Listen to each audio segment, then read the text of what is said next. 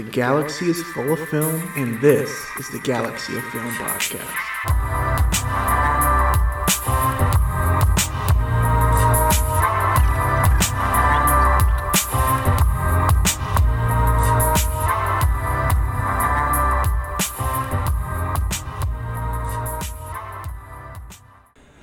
Right, and welcome back to the Brain Ups of the Galaxy of Film. I'm your host Max. I'm of course joined with Danilo this week. How have you been, man? You weren't here last week. It's been two weeks for you.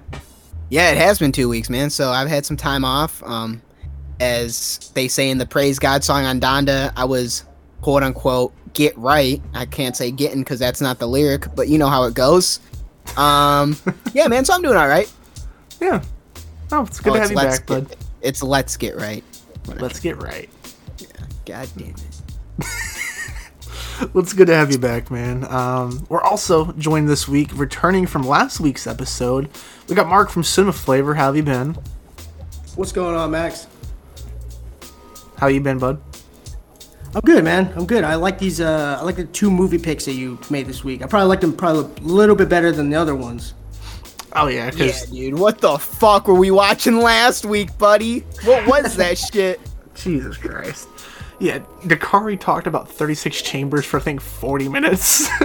That shit was amazing, though. I sat there listening to that whole thing, going, "This is a good ass show." oh wait, I'm on it. yeah, dude, it was the funniest shit in the world because like Dakari was just going on and on and on, and Mark's like, "Oh wait, we're recording." Because I like it because I muted my mic, right? And I'm just sitting there and I'm, I'm playing with like my Yu-Gi-Oh cards and shit. I'm just kind of organizing them, and I'm going. I'm like, "This is a good ass podcast. How did I turn this on?" And I look up and I'm like, "Oh shit, that's right. Like I'm on this thing." So I went to go like unmute it and everything. Yeah, that's right. See, we're so boring. Even our guests don't even know they're on the show. If it was boring, I would have just fell asleep. You'll be like, hey, Mark, hello, Mark. I'm like, oh shit, we lost him. Jesus Christ. Well, it's good to have you back, Mark. Glad you, you decided to stick around with us again this week. Yeah. Um, also, we got one other guest this week. Uh, well, actually, two. One will be joining later on again, a returning guest from last week. But returning for the first time in God knows how fucking long. It's been way too damn long. Uh, he was last featured in our Conjuring 3 and Insidious episode. Nick, welcome back, buddy. It's been a hot minute. How have you been, sir? Oh, I've been doing well. Uh, you know, haven't been on in a while because uh, Danilo's pretty boring, so uh, just drove me away. But you know, Max, your excitement brought me back, and I'm here. Awesome, man. Dude, stop, glad to stop, man. You can say the truth. The reason why you haven't been on, it's because I'm brown. Next topic. I mean, I'm the minority in my house, but Whoa. Wow. wow, that's. I feel for you, dog. I don't even know who my real parents are. I'm adopted. I think we're gonna be on jail part three on the next. Ah, yeah, that's exactly right, buddy. Sample, sample. Um, twenty thousand we charge each, yeah. And then two percent royalty. Two percent. Two percent. I'm doing two, man. I don't want to be greedy. That's a good point. Two. That's a good point. Yeah. He's gonna be the next president anyway. Yeah. Yeah. We're going. He's funding our trip to New York, buddy. That's exactly right, bud. Uh, but we got a good show for you guys this week. We're talking about the new James Wan film and one of Rian Johnson's films as well. Let's go ahead and dig right into the news this week. Um, who had a chance to watch the the first trailer, possibly the only trailer we're getting for the Hawkeye show? Uh, show of hands, guys. Anybody? Oh yeah, yeah, yeah, yeah, yeah. Yeah, me. I You? Mark, did you watch which, it Uh, wait, which uh, which show? for Hawkeye? Oh, Hawkeye. I think you said hot guy. Like, what? Uh, actually, so I've seen little bits of the the trailer. That should look cool though. I, I'm glad that uh, we're finally getting around to his show. Okay, okay. Nick, did you um did you watch the Hawkeye trailer? I saw part of it. I didn't finish it all. uh, 'cause Okay. I haven't really watched a lot of recent Marvel stuff, so I just wasn't really that interested. I don't know what's going on. Yeah, because you didn't even watch like WandaVision, did you? No, I didn't watch WandaVision. I watched episode one of Loki, but I just I didn't. All right. do it. Not because it was bad by any means. I just no, I'm kind of behind on Marvel. I need to like pick a starting point and just kind of hack away at it. So basically, Phase Four is just brand new to you still. Yeah. Okay, nothing wrong with that. You got time. You got time, Yeah, bud. Yeah. Time is of the essence, as they say, right? No, Nick, you have three days. three days. If you don't watch all that in three days, dude, we're gonna have problems. You stay quiet. What happened in three days? He's like, oh shit, I'm gonna start right now. Now, when December comes around, you might be fucked with those Spider-Man spoilers, but Oh no, I watched the last Spider-Man. I'll be watching the, another one, but I mean, unless it, the movie spoils stuff for me. yeah, well, you gotta watch. Ah, yeah. you gotta watch the shows, bro. Yeah. Hey, settle down, man. Settle down. God, it's been a hot minute. His body, his choice, bro. His body, his choice. Okay, bud. All right. Well, we got the first Hawkeye trailer. Um, we, we see a couple interesting things. We know Hailee uh, Steinfeld, whatever her fucking name is from Bumblebee, is playing Kate Bishop. She was in that 17 again movie. You ever see that one, man? Her friend gets jerked off, or she jerks off her friend's brother. with Zac Efron. No, you fucking re. You talking about I don't know what it seventeen I, I saw it. Oh, The Edge of 17. My bad. Oh, Yeah, I saw that one. I can't really remember the plot, but that sounds right. I like that one, dude. I thought it was actually a pretty good movie. yeah. I've seen seventeen again with Zac Efron. I was like, That when is a did good though. That's a good movie too, bro. I was like, when did Zac Efron get a fucking hand job? uh, yeah, Disney. I was like, I don't know what fucking movie you're watching, buddy. Jesus. Um, No, The Edge I of only her in True Grit. That's it. what'd you say? Say the only movie I, I watch her in is True Grit. I don't I don't acknowledge anything else by her. I watched Bumblebee, Okay. but that was forgettable. Hey, didn't you just hear what the fuck he said, man? He doesn't watch anything else. I don't know. I I don't was, acknowledge uh, any of it. else, Just True Grit. When people say, "Oh, that girl from True Grit," yep, that's it. I'm a purist like that. Max, I was working at a movie theater, and when Bumblebee came out, and I walked into the theater at the end of Bumblebee when he goes, when he hits uh, oh, what's his name, Megatron. He hits Megatron, and he goes, "Sting like a bee," and I was like, "Nope, I'm not watching this movie. I refuse. I'm done." That's actually kind of funny. That was the best part of the movie. It was, yeah. Wasn't yeah, John um, Cena in that? John Cena's like the main antagonist. Oh, Dude, Mark yeah, it's how forgettable it is. was. is. But wasn't he all? Jesus Christ, but no wonder why. What's his name? Michael Bay's doing another fucking Transformers movie. Oh, dude, it's bad. I've seen that movie. Here's the thing. I've seen that movie with like I seen that Aquaman and Mary Poppins all in the same day. So that movie is a blur to me. Yeah, because they came out like the same week, dude. It was fucking absurd. Yeah, that was a All that was a three, fucking man. crazy weekend. Gosh. Ooh. But anyways, we got the Hawkeye trailer with uh, Hailee Seinfeld, Stein, whatever her fucking name is, is Kate Bishop. Um, we know we get Lucky the Pizza Dog as well now. Um, and probably the the big reveal. I think we talked about this during our Black Widow episode because the rumors. Um, we we're confirmed we're seeing Ronin, someone else taking up the Ronin mantle as a frame, uh, framing Hawkeye for some things.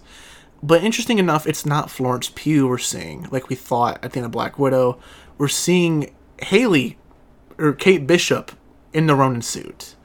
Um, so maybe she's being set up by Madam Hydra in some way, shape, or form. My, to be honest, dude, I'm, I'm fucking excited for this series. It looks funny. This looks like it could have done or will do better than Falcon and Winter Soldier, in my opinion. Oh, God. You, you didn't like the trailer? This looks like the stupidest thing I've ever laid my eyes on.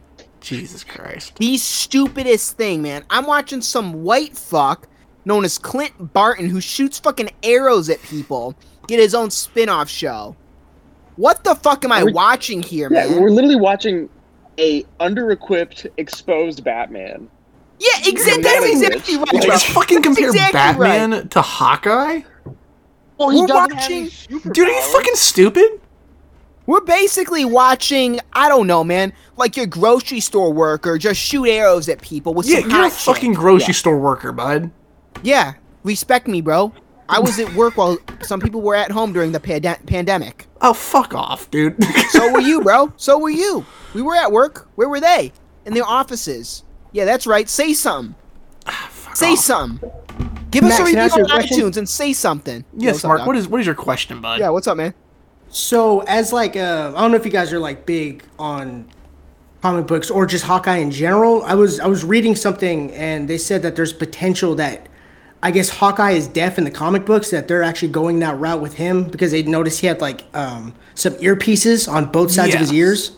I was wondering maybe you guys uh, knew anything about that or if maybe yeah, that's, he's going to go uh, deaf that- in that this. From uh, from I understanding he's in that comic series, he he's going deaf while he's training Kate to replace him because his Oh. uh, his disability. Let me revise my earlier statement. what We're watching up, a though? deaf Batman that's under equipped. Hey, hey, hey, Fuck hey! off. Let me revise your statement as well, bro. We're watching Helen Keller with a bow and arrow. Jesus Christ, dude. I was excited to see Sophia for uh, for me getting it though. I like her. She's in The Conjuring Three. I like her. Okay, Mark, what were you trying to ask again? Oh, no, that, that was the thing. But the thing is, like, um, I don't know how it happens in the comic books, but how are they gonna uh, segue that into like the MCU? Like, did he get fucked up maybe during the fight or something, or is it gonna be in the show? I He I loses don't know. hearing. I Cancer. assume in the show. I assume. Get cancer. I I couldn't tell you. I'm, I didn't read that series. I'm just familiar with. He does go deaf. The dog's there. Kate Bishop's involved. Um, I think that story involves Kingpin though, if I'm not mistaken. oh, does it? Does So- did John Hamm come and shoot uh, his gun in both sides of his ear, like in Baby Driver?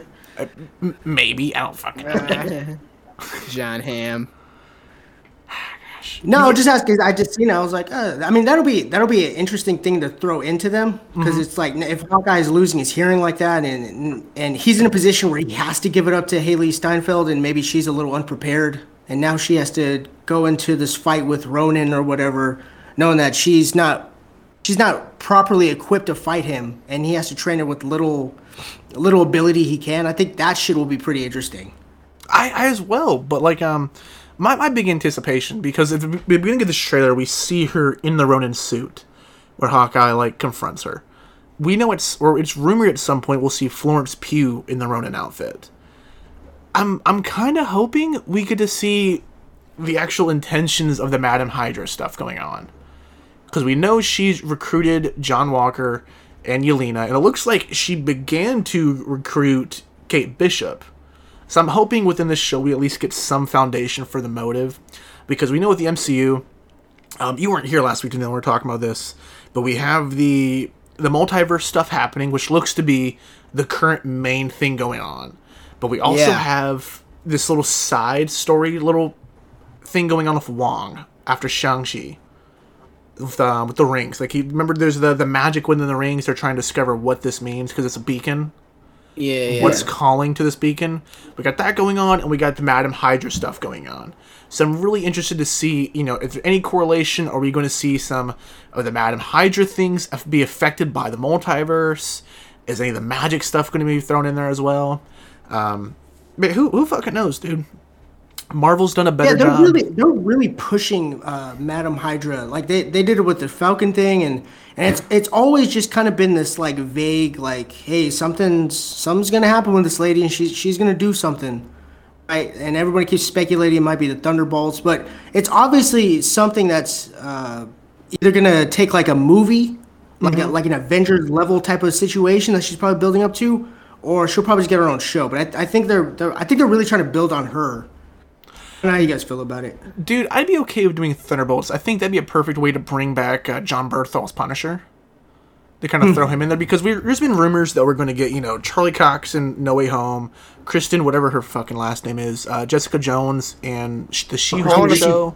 Or, I'm I want to see not- her again. Something. So I'd be okay with Thunderbolts as long as we get Jon Bernthal back. I love the Punisher show. That was my favorite of all the Netflix Marvel ones. Really? Yeah, I loved Punisher, man, especially season two. I like It's just Jessica brutal. Jones. Jessica Jones was good. I like David Tennant as the Purple Man. David Tennant's a great Oh. actor. Yeah, yeah, yeah. I like Jessica Jones because of uh, what do you call it? Breaking Bad. Yeah. Kristen, Yeah. uh, what's her fucking name? Uh, in Breaking Bad. Uh, Wig, Dunst. She puked in herself and died, bro. That's yeah, what's what's her name in the in Breaking Bad though? I don't know, man. I didn't care for that show. Okay, but all right. We talked about this.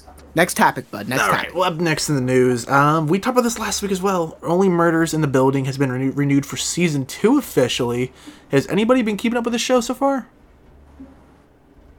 I No? can't. I don't watch TV, man. I don't watch TV. I'm sorry. I haven't seen it, but I'm like the fact that there's a season two tells me that there's clearly people watching and that it's it's going well. Hopefully, um, maybe they could get a bigger budget if if the show is going well. I mean, you, you probably can iterate more on this, Nick, or I'm sorry, uh, Max. What what is the the show about? So, um, and well, I guess we can erase this from the the show segment this week because no one watched it. Um, me and Brandon had a great right. conversation last week about it, but so He's watching the show, man. What'd you say? He's watching the show still. Yeah, dude, I'm, I need to talk to him about it. It's fucking great. Basically, Steve Martin, Martin Short, and Selena Gomez all live in this one apartment building, and during a fire or yeah fire drill, a resident is or commits suicide, but these three suspect that it's actually a murder. And all three of these residents are true crime enthusiasts. Like they, they listen to the same podcast nonstop. So they're inspired by their favorite podcast to go ahead and try to solve what they think is a murder. Um, it's a week by week show, which is pretty interesting. That Hulu started to do like the whole Disney Plus formula. Dude, it's it's weird going back to week to week compared to everything dropping at once. You know, with with the Marvel projects and Star Wars ones, it was one thing, but seeing like a regular just show do this again is just so odd to me. I'm so spoiled by just Netflix. But it's good, though. thing. It is good. I'm glad they're doing it, but it's just weird. some yes, some guy realized or some girl realized over in marketing for these things Mm-hmm. that by dropping everything at once, you're not in the conversation for a long time. You will continuously, weekly, almost have to drop something new every single week. Where now you don't. You can put more effort, more better writers, better budget into one project and drop it weekly Mhm. instead of just half-assing it, you know, for like five fucking projects at the same time. I can't imagine this show. I mean, I've never heard of this show. I can't imagine it has a short budget because it's got Selena Gomez and Steve Martin. Like, I And can't Short. imagine that those and yeah, and Martin Short. Who in God name thought of doing a TV show with these three people is the most random thing in the freaking world. But those aren't cheap actors. It's Actually, like, Steve Martin helps write it they- too. See, they've even got a credible source of material. So it's like, I don't know. And all three are with- executive with Season producers. two coming, it must be popular. I mean, Selena Gomez is also what, like the most followed person on Instagram, or was? That would be Cristiano Ronaldo, buddy. Well, if it is now, that's great. But I'm saying in the past, Oh yeah, yeah, yeah. she's I implying you, that she I has got a really big following to promote the show. So there's probably a lot of viewers for it. Yeah, dude, it's, it's always trending every week for me on my my feed. What year was Inst- What year was Instagram uh, invented? Like 2013. I think 2012? 12. Yeah, and the, all of Sounds us were about just getting out of our Wizards of Waverly Place franchise, so we needed some Selena Gomez picks to uh, look at. You know. Yeah. Jesus Christ. Anyways, it got picked up for season two. I'm loving the hell out of this show. Um, maybe next time Brandon comes on, we can we can talk in depth about it, or do an LFG when it's the season one's over. Because this show's Brandon's gonna great. do that. It's wonderful, dude. I'm loving every bit of this fucking Man, show. maybe I'll maybe I'll watch it, man. I can't watch TV though. I think you should uh give it a shot once it once it all hits streaming. Anyone watching Impeachment though? No. A great I fucking have show seen right that there. fucking trailer 900 times during football, dude. They are pushing the shit out of that show. It's so good. It's it's amazing. I love I'm, it. I'm at least glad it's good. I would hope so. Yeah, they have not missed once. They did the OJ trial, they did the Versace thing, and now this. I love Hmm. it. Oh, so this is all Wait, you under talking about the, o- uh, the OJ trial with uh, John Travolta? Yeah, yeah, yeah. That that Oh, series watched is now doing one about Bill Clinton. Yeah, yeah. yeah. Oh, And his Oh, interesting. I'm I'm excited to watch. Yeah, that. with uh, it's Paulson, Beanie Fe- Fe- Fein- Feldstein from Booksmart are the two main ones, and uh, I don't know who Clinton is, you know, but those are your two big Very actresses in interesting. it. Who played It's. OJ in, in that? I So, don't know, Cuban dude. Gooding Jr. Yes, there you go. He was also wasn't he in um Oh, what else was he fucking in? I feel like he was in something else we talked about on the show at one point. Yeah, yeah. yeah. But uh, anyway, though, yeah, it's uh, yeah, it's about the Bill Clinton impeachment with Monica and all that shit. And Monica's an executive producer on this show, which is actually pretty cool. So it's not just some you know one-sided type story because she's giving her in-depth things on it, I guess, for writing and all that. So it's good. If you haven't watched it, check it out. If you have watched it, let us know at Galaxy of Film on both Instagram and Twitter. Oh, Yeah, I that's was- right. I, I plugged ourselves. I There plugged ourselves. Yeah, say something. All right. Um, it's not something we talked about on the show. I think we talked about like a stream of the week or something one fucking week. He's in Boys Yeah, in the Hood. fuck? Duh. Oh yeah, yeah, yeah, yeah. I've never seen it. Duh. Oh, I thought you were talking about something recent. I was like, oh, yeah. I yeah, thought yeah, so too. the I think we talked about for a stream Boys of the the week, Hood. dude. Yeah, okay, but that was in the '90s. I fucking love Boys in the Hood. That's 30 years ago, bud. Okay, Jesus that? fucking Dude, Christ. shit, dude. Ronnie. Up next on the news, Andy Serkis states that some point Venom will meet Spider-Man at some point. Um, we got that early screening for Venom 2 this week. Do We people s- know he's directing this movie? I don't think anyone fucking knows. I think they just I think Andy either. Serkis is just walking around. I don't think this anyone saw his last movie. movie. He did another movie? Yeah, Yeah, the, he did a Jungle Book movie, like his own version of it. That was Oh, John yes, Favreau. Mowgli. Mowgli it was called. he did instead of the another Jungle one. Book. Oh, wasn't it like the same year both of them came out? Yeah, yeah, yeah. The next year. Well, he, he was supposed to put it the same year, and then he he waited till next year because Jon Favreau put out his first. And then he put it. I saw it. It was. It's very. It's okay. But yeah, man, no one saw that though. God, I thought this have was the his movie poster directorial of debut. That's awful. oh, settle down, bud. Yeah, dude. we- There's uh, from the early screening. Tom Hardy was like, "Don't leak out the end credits." Dude, it has me worried. You know, I liked the first Venom. I thought it was okay. It's just decent. It's nothing crazy special. I was looking forward to, to Venom 2 despite all the delays, even though we've talked about how weird it is that Woody Harrelson's playing Carnage. Um, what the fuck? But based off of this past week with Andy Serkis making a statement and Tom Yeah. Hardy saying, you know, don't spoil the end credits, stay for the end credits. It's like, okay, am I going to sit through two hours of bullshit for a good 30 second scene? Are you, You telling me are, the man. actual product is actually is not worth watching, but the end credits is? It has me worried for, man. I'm almost guaranteeing that um, the end credit scene is just Venom looking at Spider-Man because we know No Way Home.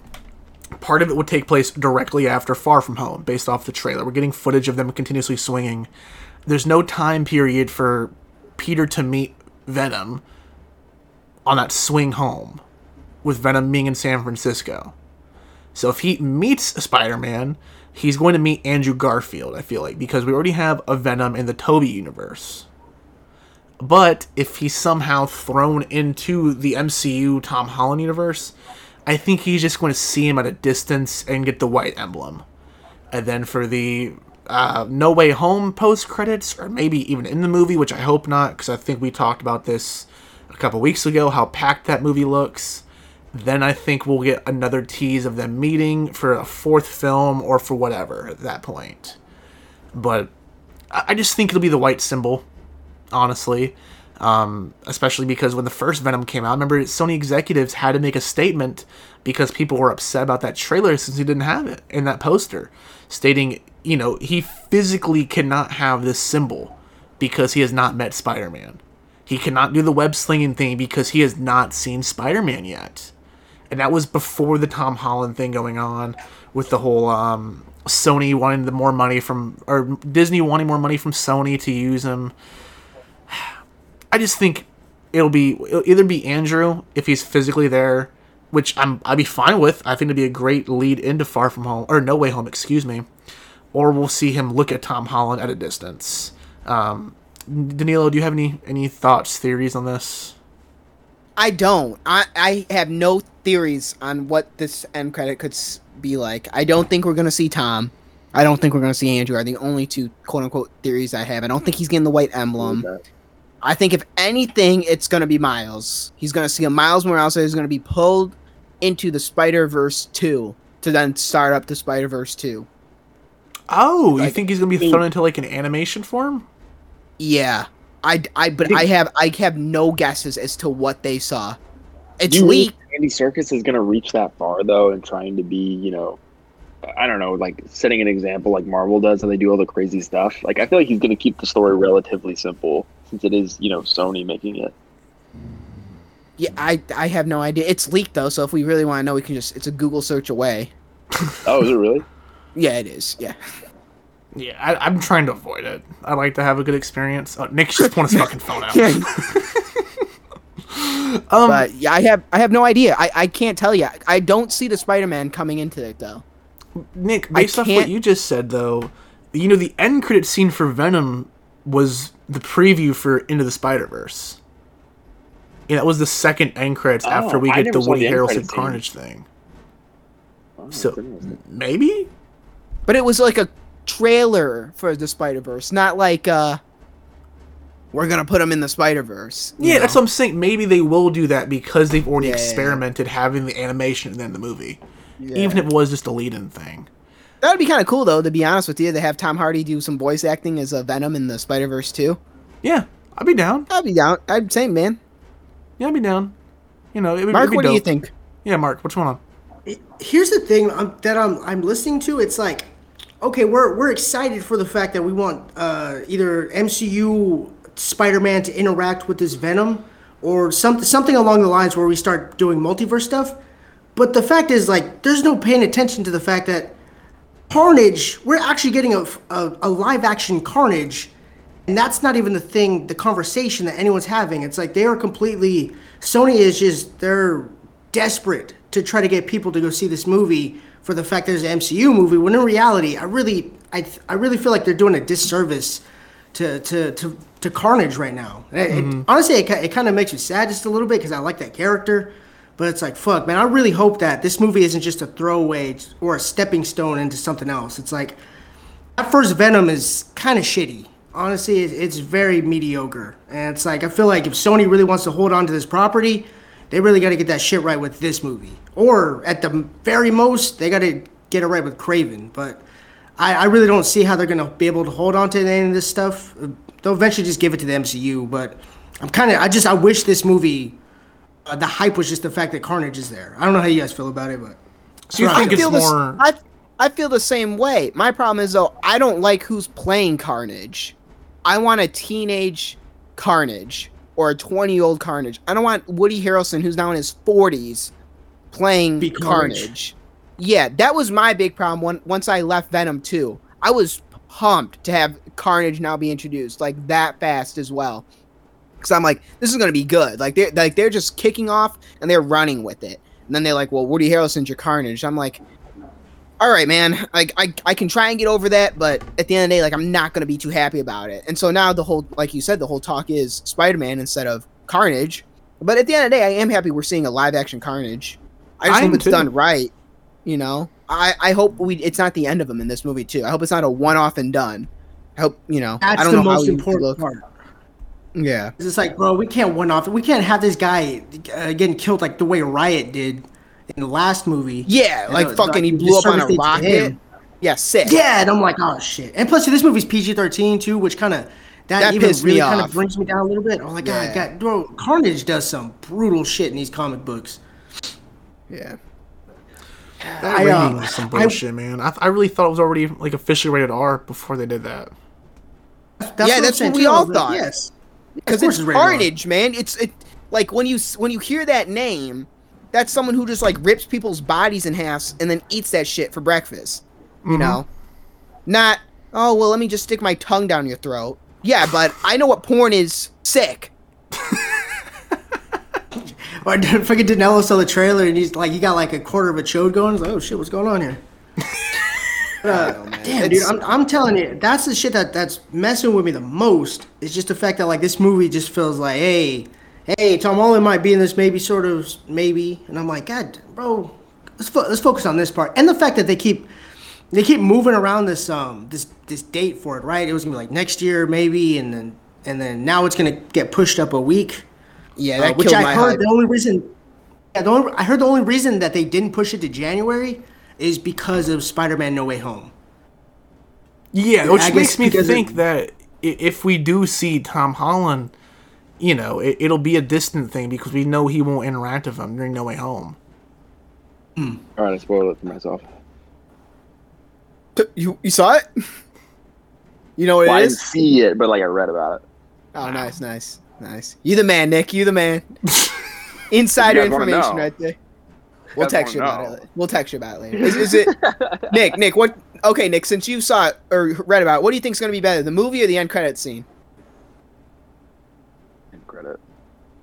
That's That's what Jesus everybody's Christ. really. I mean, from my short bit of research right now, that's what everybody's hyped about is the end credit. I mean, people are really excited about the movie, but everybody keeps highlighting the end credit scene. the end credit scene. Yeah, that's sad. That's sad when that movie's like that, man. Twenty You know seconds. Sony did this already one time. Remember, they were really pushing for the Sinister Six. Uh, back when the Amazing Spider-Man 2 came out, they're like, "Hey man, get get pumped for it, right? Hey, we got the guy in the hallway walking past all the villain stuff." Hey, Yeah. and then no one cared because they're like, "Well, this movie's shitty, so that movie's probably gonna be shitty." I just, I, there's deja vu happening here. Broke my Like, heart. That's exactly. it. I'm like, God damn. what- Can, can you can you not put the cart before the horse here? Yeah, that's a good way of putting it. Andrew Garfield's the superior Spider-Man. Yeah, that's right. That's right. I said it. Uh, can I leave the podcast early? Whoa! Okay, Nick.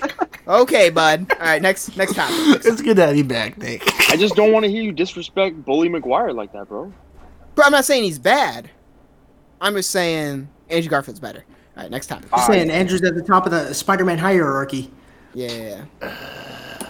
Uh, okay. Next topic, bro. Up next, Read off Chris- the next topic, bud. Christopher Nolan's next film will be with Universal Pictures, ending his relationship with Warner Brothers nearly after two decades. This is Good for you, Christopher. Good for you, man. This is due to how Tenet was handled last year during the, the Yeah, height of the pandemic when they attempted to bring back theaters with Tenet. Um, you know, we liked Tenet. Danielle and I did. I know you loved Tenet. That was your favorite movie last year. I liked it quite a bit. That movie just fucking blew my mind. The whole time trap. I don't know what the fuck I even watched, but I was hard the entire time just by what I was watching. But I, it's such a weird thing to bring to bring the movies back with. Yeah, Oh, yeah, that was a bad move. Well, they need to make their money back, man. Mark Well, talked about this in I- a I lot had on to his fucking- podcast. Yeah, I had the fucking Monsters Inc. people come and clean my theater as I was watching it. Like I'm talking, they were in like the full body suit, vacuuming and sanitizing shit. It was it was rough, man. I had to, I had almost leave. Really? Uh, I gotta admit though, man, I didn't like Tenet though. Ah. Whoa. Yeah, they did. Yeah, what can you do?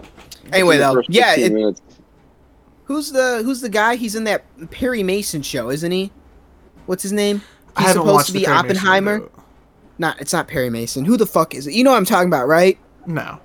Who they casted Oppenheimer already, or that's who they think who's playing him, because that's what it's about. God Oh, damn the it. next f- Nolan film. Yeah. That's. Oh. I, I I didn't know there was any news about that. Nolan's very secret about his projects. He you know he keeps his stuff pretty close to the chest. I'm surprised that there's any type of info so far about any project he's doing. Yeah, I hadn't heard about this. It's supposed to be. It's about the bomb that we dropped on them. The Manhattan Project is what I hmm. hear. Is what they say. It's like something about the Manhattan Project. Obviously, it's going to have its Nolan twist to it, and they're trying to cast. What's the fucking guy's name? He, he's a fucking TikTok star. God damn it! I don't even know what. It, he's not a TikTok star, but Well, I mean, he, he did cast Harry Styles, and we were all like, "Oh, really?" And then, but he turned out to be pretty good. So, I didn't watch Dunkirk actually. I never got around to it. yeah, Dun- Dunkirk's pretty good. It's very slow though. I'll, I'll give you fair warning. Killian Okay. K- Cillian Murphy. Cillian Murphy. I have no clue who that is. Okay, if you look him up, you'll know the face. But uh, yeah, it's supposed to be about, I guess, the bomb that we dropped at the Manhattan Project. Mhm. So I'm excited for it. I, I like that little time history and time where they're developing it. That race to you know make the world's deadliest weapon. I like that's pretty interesting to me. And with the Nolan twist on it, must must be somewhat cool. But uh, yeah, Is Cillian I'm excited Murphy for the, a white guy? yeah, yeah. Yeah, I have no clue who this guy is, dude. Oh, never mind then, bro. You're good. You're good. He- Peaky Blinders. Oh, he's in a Quiet does. Place Part Two. Hmm He's the he's the dad who's with Emily Blunt. Uh, Scarecrow in the in the He's Batman Scarecrow. Oh, he's Scarecrow. Okay, I was like, who is Batman Yeah, Begins? yeah. I didn't Yeah, recognize him without the glasses. Yeah, but uh, you're ever I'm on Instagram and you see like uh, motivational shit, he's always on the front of it. That's exactly right. That's how I know him from. That's why I said he was like some TikTok guy because I see it on my TikTok. Oh, you thought like you thought it was a part of it? I was like, does Silly Murphy have a TikTok? No, he's just every like, hey, bro, you, you got to grind harder than everyone else because yeah, yeah, yeah, yeah. That's interesting. Um, Nick, do you have any any closing comments on this Christopher Nolan news? I'm excited for it. I like a lot of Christopher Nolan movies, and uh, hopefully, you know, it uh, allows him more freedom. I mean, it's almost like a, you know, like a, a athlete going to a new team because I guess like Aaron Rodgers, how he can't pick the teammates he wants, you know, and he wants to go to a new team. So it's like kind of like that, you know, just more freedom to do his creation, his visions. That excites me. I like Christopher Nolan. Interstellar is one of my top five films. Oh, interesting, interesting. Well, uh, up next, I don't. I know you're more of an Xbox guy, Nick, but I want to hear your thoughts on this. Uh, Anthony Mackie will star and produce a live-action Twisted Metal series. Any any comments on this, Nick? You know, I actually didn't know what Twisted Metal was until about uh, somebody told me two weeks ago. They were like, "Hey, have you ever played this?" And so that's when I googled it. But uh, I'm not really necessarily interested because I never played the games. Okay. I'm not a big Anthony Mackie fan, so I figured not. I'm I'm excited for this dude. Twisted Metal is fucking wild. Um, I I really wonder with it being live action how far this will go. If it'll be primarily about the characters, or we're going to see the rallies and whatnot. Um, I just hope this show just goes full like head at it, crazy budget. Why the hell not? Because this show could be a lot of fun, honestly. Um, Mark, are you a fan of Twisted Metal at all? Yeah, dude, I grew up with that game. The only the only thing though I've noticed, and this is always the pattern with like these these video game movies, is that a lot of times the people who fund them, they don't know the game or the material, right? Yeah. It's always like let's try to keep our budget really low. We'll try to get it. Uh, we'll, we'll throw like a one big name person in there that's recognizable, like Anthony Mackie, and then we'll try to reference as many things that's in that game. Like uh, I don't know if you guys saw Monster Hunter last year. I did. That was the exact. That was exactly the problem that with with that movie where it was like, hey, uh, this monster showed up, and we're like, well, we don't really care because you you throw nothing but noises and images at us for roughly an hour and a half. That's how Like, I, I uh, can't be invested Kombat in any of this. Mortal Kombat, it, it had a little bit of that, right? It's a lot of like, a you know, you know this, so automatically this means it's good, right? And you go, no, I, you know, you can't just throw a character at me because I know it. I gotta, I gotta be invested in him a little bit. I gotta, I gotta know his arc going in. I gotta know his motive. Um, And plus, dude, Twisted Metal doesn't really lend itself really to a story. I don't think. I want to say, I think Twisted Metal Black had a story, but you know, it's it's a, a car game. It's not very Right. you know plot driven, even if it has a story. I'm just I'm I'm have a I have a feeling about that. I, I you know I want to always be optimistic at least, you know. But I just I have I, I feel weird about it, man. I just I noticed there's a lot of patterns with these these video game movies too. yeah, I'm just keep my fingers crossed. It's good.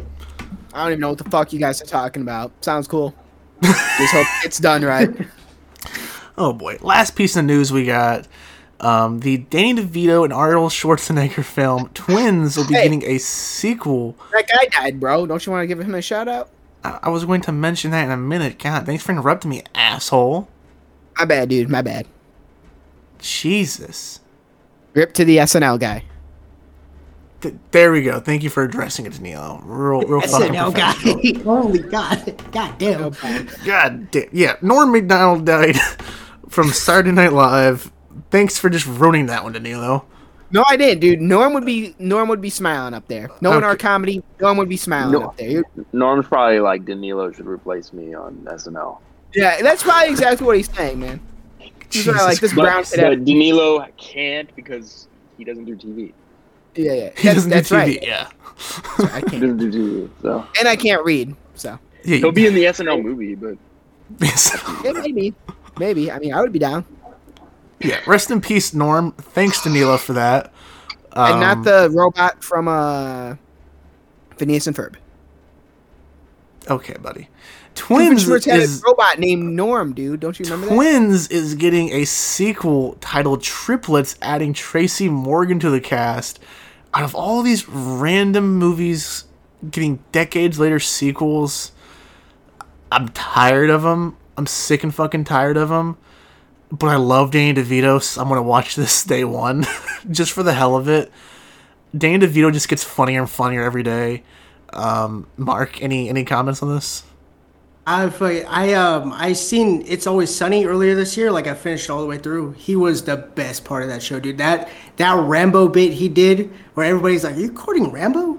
I said, "No, it's just some shit that I say." I'm a I, I I think with like a twins movie, it's the same thing too. It's just like, hey, people get nostalgic. It's like we're not really nostalgic about that. You know, that was just a cool ass movie. May, maybe you might get your your people back. And um, I I wasn't sure. I thought Tracy Morgan, like I thought, I think he got canceled or something. He's back now. He got into a, a bad car wreck a couple years ago, like a, a semi truck from Walmart. Put him in the hospital for several months. Oh shit. No, I think he had like said something or, or something. Or like, yeah, we don't like we don't mess with with Tracy Morgan no more. I, I could have swore I I heard he was like uh, in a situation Maybe I just remember the car wreck because he was out of work for like a year plus because of it.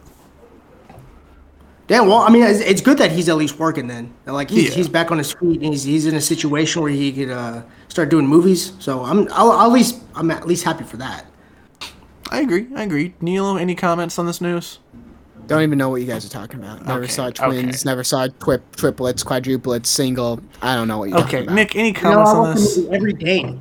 Um, uh, I'm kind of with Danilo. I'd never heard of this movie till now, but the fact that somebody put Arnold Schwarzenegger and Danny DeVito together in a freaking movie in '88 is hilarious to me, and now I do want to watch it. Yeah, that they're does sound twins too. interesting. okay, I didn't know that. That sounds cool. Then. Why yeah. the movie's I'd watch fucking it. called 'Cause Twins? I love Danny DeVito. Settle down, bud. Settle Okay. down. I just say I haven't seen Hey, the fucking hey. film. All Hey, right. look. Hey, he rip to norm, bro. Rip to norm. Rip to norm. Jesus, bud. We give him Ben- a proper send off. That wraps That's up for news this Lorax, week, man. You guys. gotta show some respect. God damn it. God damn it. That wraps up for news this week, guys. Let's jump into shows. We only have what if to talk about. Danilo, you want to give a breakdown of today's episode? I didn't. I didn't watch it this week. what the I fuck, dude? I didn't watch it, dude. Listen, I this show isn't doing it for me to be honest with you, so I have no motivation to watch it. It's either a great show, or I don't know what the fuck I'm watching. It's either rushed, too slowed, or it's the Doctor Strange episode, which was fantastic. Everything else has been a piece of shit in my opinion. So, Okay. if you want to give the recap of this, if you think this is top tier like the Doctor Strange episode was, you let me know, man. You tell me how it is right now. This was it that good of an episode? Was it that good of an episode? this? Shut the fuck up, dude. God. exactly, bro. This is what if Killmonger saved Tony Stark in the beginning of the first Iron Man film. This episode's all over the fucking place. Yeah, exactly. Um, it- it's exactly right, bro. That's it. Proves The- my point right there. The thing that bugged the absolute hell out of me is the aging thing because I thought T'Challa and um, uh, Killmonger, I forget Killmonger's real name. Um, I thought they were in their twenties. In Black Panther takes place ten years after Iron Man, right? Yeah. Right. Yeah, so how was Killmonger able to save Iron Man when he's supposed to be a you know early teenager? It's what if, right? What if? Well, bro? yeah, it's, what fucking if, but it just the time thing bugs the hell out of me. Um, Settle down. yeah, dude, it was a cool episode, I guess. Iron Man and Killmonger become buddy Yeah. buddy. Uh, Chadwick is yet again here voicing T'Challa though, which was cool. And That's m- nice. much like the zombie episode where we spoke about, he gets a really nice final voice line again. What is that realm we talked about last week? What is the realm that the Black Panther Quantum goes realm? into? No, the like the when he drinks the Oh. juice and he goes into the African realm with the purple Oh, the, sky. the state. Yeah, yeah, yeah. Uh, psh, the oh god, I know what it is too, man. God damn it. Give me a minute. Give me a minute. Keep talking. Keep talking. But anyways, there's a nice scene with T'Challa speaking to Killmonger, who's voiced by Michael B. Jordan, so it's pretty touching in that realm. You know, it's it, uh it mirrors the scene with T'Challa speaking to his father from the Black Panther film. the ancestral plane. Ancestral Plane, thank you. That scene took it away for me. Um, it was just cool to get Michael B. Jordan back in the MCU. I know he's we're, you know speculated to be in Black Panther 2. Who the hell knows? Um, this episode was okay. It wasn't great, but I'm I love that T'Challa scene towards the end, just because we're getting you know some final Chadwick content. Um, however, I do think his his you know little speech in the zombies episode was was better. I like that a lot more. But it was an okay episode. I didn't regret watching it. I'm still enjoying the show for what it is. Um, yeah. That's that's nice. I'm I'm happy someone gets enjoyment out of watching this show. Wow, the first positive thing you said on this episode. Dude, I have been positive, man. I Hey, said rip to Rip Norm. Nor- yeah, Rip Norm was positive. Shut the fuck. Yeah, bro. what do you- Jesus Christ. Before we get the stream of the week, um, dude, our friend Jake over at Mayhem Pictures released his short film recently, all about the Yes, he COVID did. vaccine. We gave it a watch, dude. This thing's fucking great. It is great. The directing great. I thought the little story there was great. I loved every second of it, man. I as well, dude. The you know what it reminded me of? We, I don't think you've seen the movie actually. I think we've talked about this. Um, also, the film's called Down with the Sickness. I'll have a link down in our show notes below. You can find it on Vimeo because YouTube wanted to be a fucking asshole about him uploading this. Um, it's And eight Instagram minutes. and Instagram. Yeah, on Instagram as well. Um, it's eight minutes long. Give this thing a watch. Support his content. Support his podcast. What Mayhem Pictures. He's been on this show a couple times now. Great fucking dude. But this whole thing reminded me of one scene specifically from E.T. The dinner scene I've- where everyone's Bro, at the I've table the seen low. ET. I thought we had an argument about you not seeing E.T. before. I've seen bits and pieces, Bits and pieces. I've okay. seen, ma- but majority of ET, bud. So you haven't seen really it. are positive today, huh? Yeah. Anyways, it reminded me a bit of the dinner scene from ET, where they're at the round table with the, the low hanging light. Um, yeah, I love this thing, dude. Go check it out. It's eight minutes long. Why not? Go support Mayhem Pictures. Support Jake. Yeah, it's good, bro. It's art. It's art at the end of the day. It's not. Yeah, it's, not it's not a political statement. Ain't anything like that. Just sit down, shut the fuck up, and watch and watch his movie because it's it's worth the watch. It really is. I, I enjoyed the hell of. it. I got a good laugh out of it too, especially because you know we we've sat down with Jake for several hours speaking to him on the podcast, and even afterwards talked to him for a bit. So yeah, it was yeah, yeah. absolutely hilarious hearing him scream about beer. That was funny. I enjoyed that part. I enjoyed that part. Yeah, man. But check it out. Down with the sickness. Link down below in the show notes. We'll promote it on the Instagram as well. But uh before we cut to our break, Danilo, what is your stream of the week this week, my good sir? My stream of the week is an old one, and I decided to go with this just for this occasion. Actually, kind of because of Jake, so it all tied in nicely. And because we're in a pandemic. Contagion has just been added to the Hulu library. So that is my stream of the week. I Okay. love this movie, dude. It, it's amazing how many things they get right just by this whole fucking movie. Mhm. Where you know they don't know that a pandemic's coming, obviously in the in the future, but it's a great movie. I liked it. I feel bad for our boy Matt Damon because his wife cheats on him, and that's how you know some people God, fucking Laurence died because of her. Yeah, Laurence Fishburne's in it. Matt Damon, Gwyneth Paltrow, uh, a few other big ones too. But I liked it. I mean, you know, it's an old movie. I recommend watching it now. Um, we're kind of, I guess, quote unquote, out of the pandemic, or it's not. You know, it's not like the beginning how it once was with all the mayhem, Yeah. mayhem pictures. Um, but yeah, it, it's pretty, it's pretty good actually. I, I do, I do enjoy it. Oh, Jude Law's in it. Kate Winslet. Yeah, When did this come Uh, out? 2011. You've never seen this movie? I've never heard of it, no. This movie Oh, shit, yeah, terrified me as a Steve- Steven kid. Soderbergh, man. This is, this is Yes. one of those very underrated movies, man. It's it's Yeah, hella it creepy is. to, to watch like right now. Yeah, mm-hmm. now it is. Yeah, even back then though, it was a bit creepy to watch as well because you're like, something So like this could too, happen. man. Like the shit that happens, you go, oh fuck, that that is very that is something that could very much happen. Nick's just Yeah, showing yeah. us screenshots of his phone to the camera. I love it. No, those are the those are the scores. Like it actually did pretty well. Yeah, Yeah, I'm gonna, I'm gonna give it a watch soon, actually. the score alone, like the soundtrack to it's phenomenal. Like that's horror in itself right there. Oh yeah, it's very Hans Zimmer like. Like if Hans Zimmer Yeah, made something yeah. spooky, dude, that is some good shit, dude. Interesting. That's a great film. If you haven't seen it and you want to watch about uh, how a global pandemic takes over the entire world and kills a bunch of pe- people, this is the movie for you. If Wow. you don't want to watch that and you just want to turn on the news, then you can turn on the news and watch the same movie as well. I was hoping you'd say that. Contagion 2011, Soderbergh. Give it a Man, watch. that sounds awesome. I might give it a watch tomorrow, On actually. Hulu. On Hulu. Sounds pretty good. It Uh. So let's go ahead and cut to our break real quick before we talk about our first film of this week, Rian Johnson's Looper. And if you're not familiar with our rating system, we'll go ahead and play that for you in just a second, guys. We'll be right back. Oh, hi, Mark.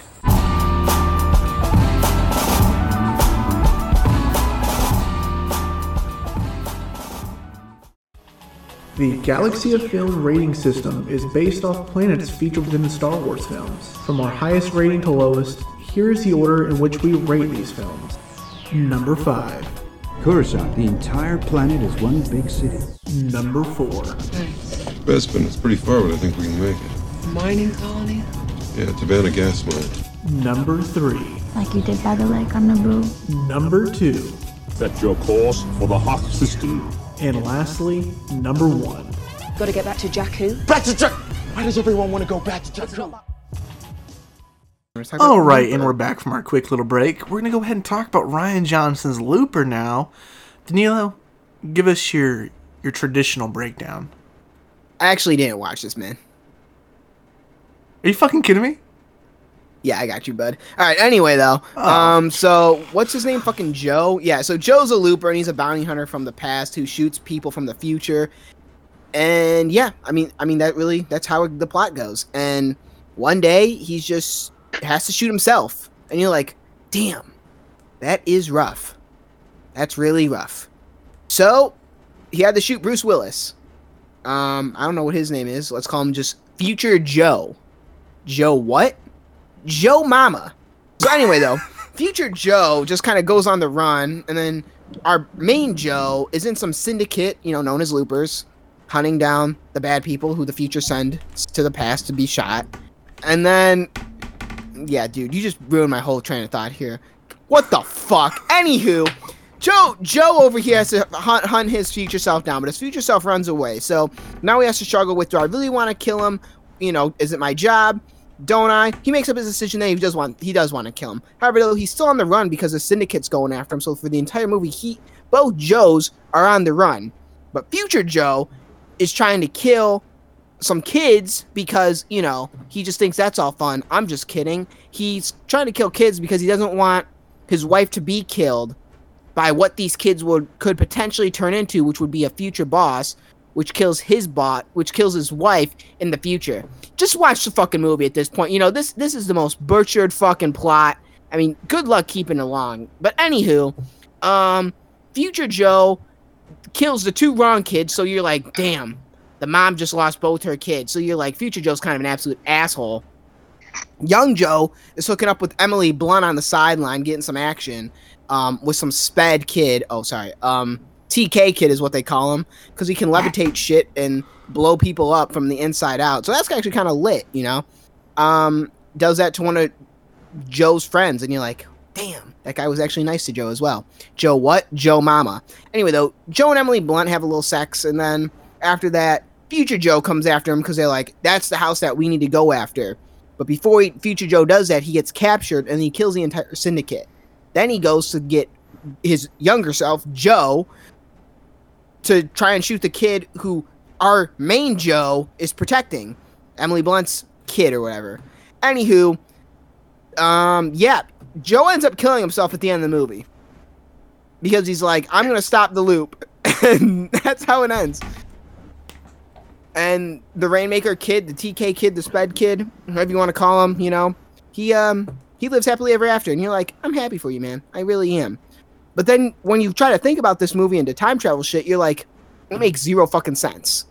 But they told you that throughout the entire movie that it does make zero fucking sense. So You're right about thanks, that. Rian.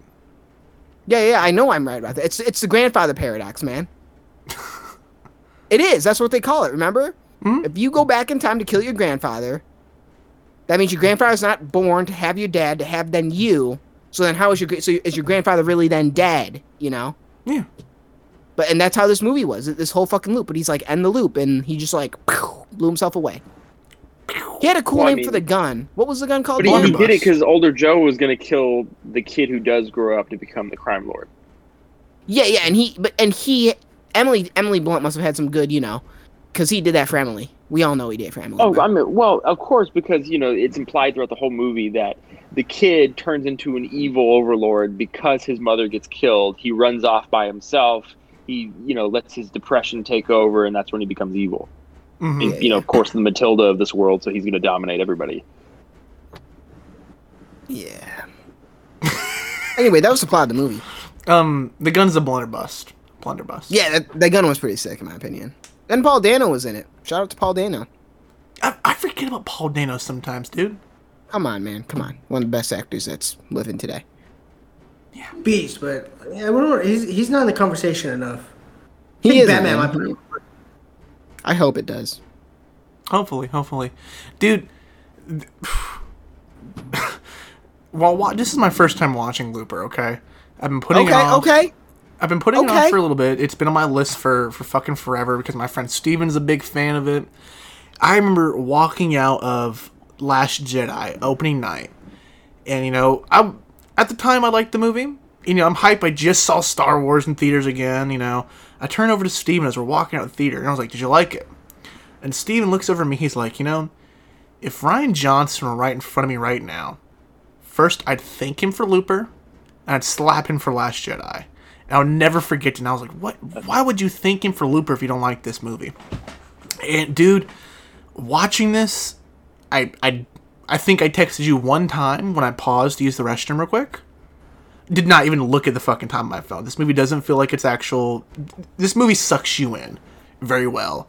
It easily, in an odd way, compares to Blade Runner, but It doesn't yeah, because Like, one's wrestling with themselves.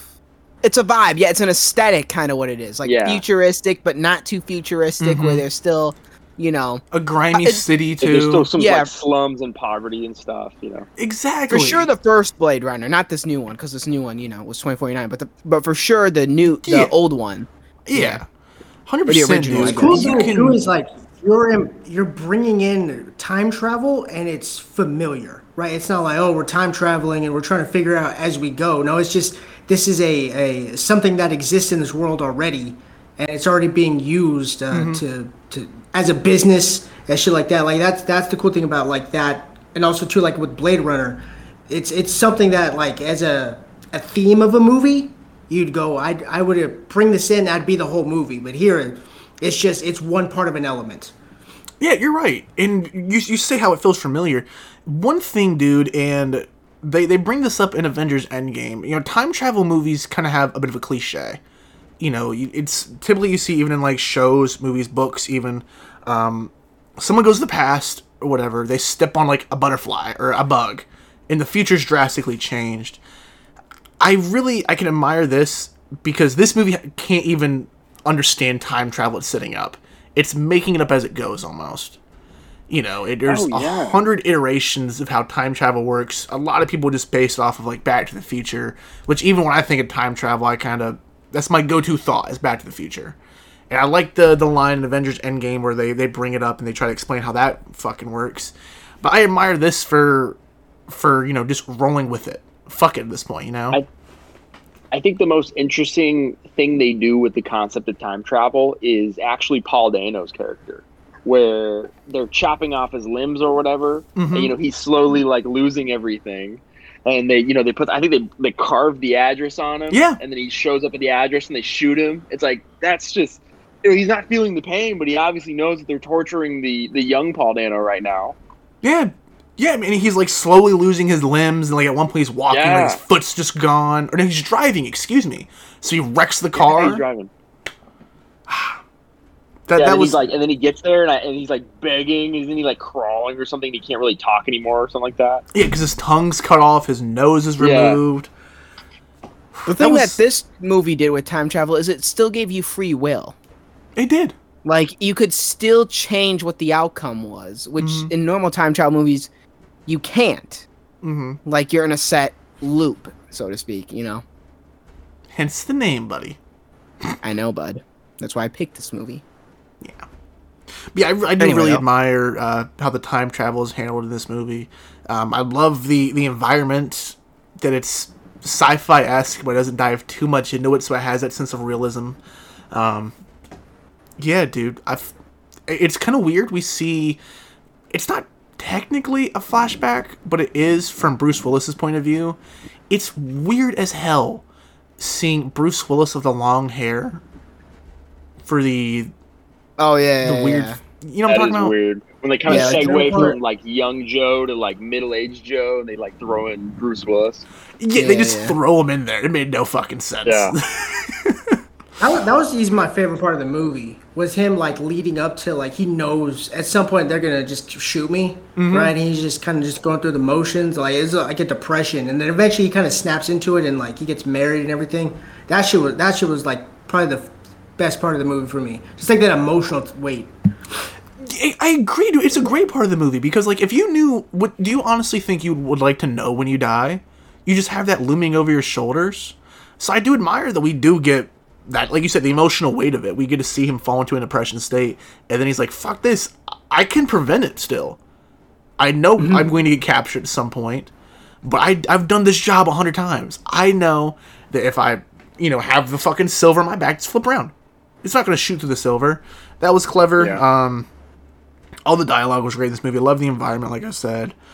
Just the concept was was great in my opinion. I love how they told the story. yeah, You know? Just the just the two different Joes, and it was so interesting to see like how one is so morally different from the other. You know, one Mhm. is concerned about his wife, the other one is concerned about you know the mob coming to get him, and also you know murdering a kid. um, it was a bit weird seeing Emily Blunt a bit younger because I'm used to seeing her from the Quiet Place films and from Mary Poppins. So that kind I of threw think me this off. This is one of those films that like got her in the spotlight, wasn't it? was I, this is my first time watching it? Yeah. I said. Yeah, I think, that, uh, Like one of the that and first films that got her Sicario. Yeah, and Sicario. Yeah, Sic- Sicario too, and I heard like she got a really good push with, uh, from Jason uh, Segel. He was the Yeah. one who kind of brought her on uh, because they did a movie together. Like it was like some some rom com or something. But that, that was the thing that kind of got her in the circle. What rom com? It wasn't Sarah Marshall, was It, it? it was called five, like five year engagement or something. Like where they like her and Jason Segel were or Jason Segel were like married or they were engaged, and it, it just it was like a comedy. That's gonna bug me. Well, hold on. What? Because I like Jason I saw this- Segel. I saw this movie when I was a kid. This was on F that FX channel the, the- Yeah, all the time when I was a kid. As soon as it came out, so I constantly watched this movie. And then obviously it got taken off because of rights, I guess you know. Mhm. And uh, I, I I missed watching it because I remember back in, when I was a kid, I loved watching it. You know, I don't know why I just did. I was so enthralled, so encaptured by the world and environment that they created. And it's weird because I'm not a big you know police guy, but at the end of the day, Young Joe is a bootlicker. Like he will still do his job. Yeah. He will still shoot himself at any cost that, you know, whatever it brings. Like he, he knows the price. And I think that's kind of cool because he, he never fights that. He never Mhm. once fought, do I really want to kill my old self? Should I help my old self? It's no, I'm going to kill my old self. You know, so I have, I know how Yeah. much time I have. So I, I did enjoy this movie. I love him as an actor. Uh, I wish he did more projects, but he's like very selective. What, Joseph Gordon-Levitt?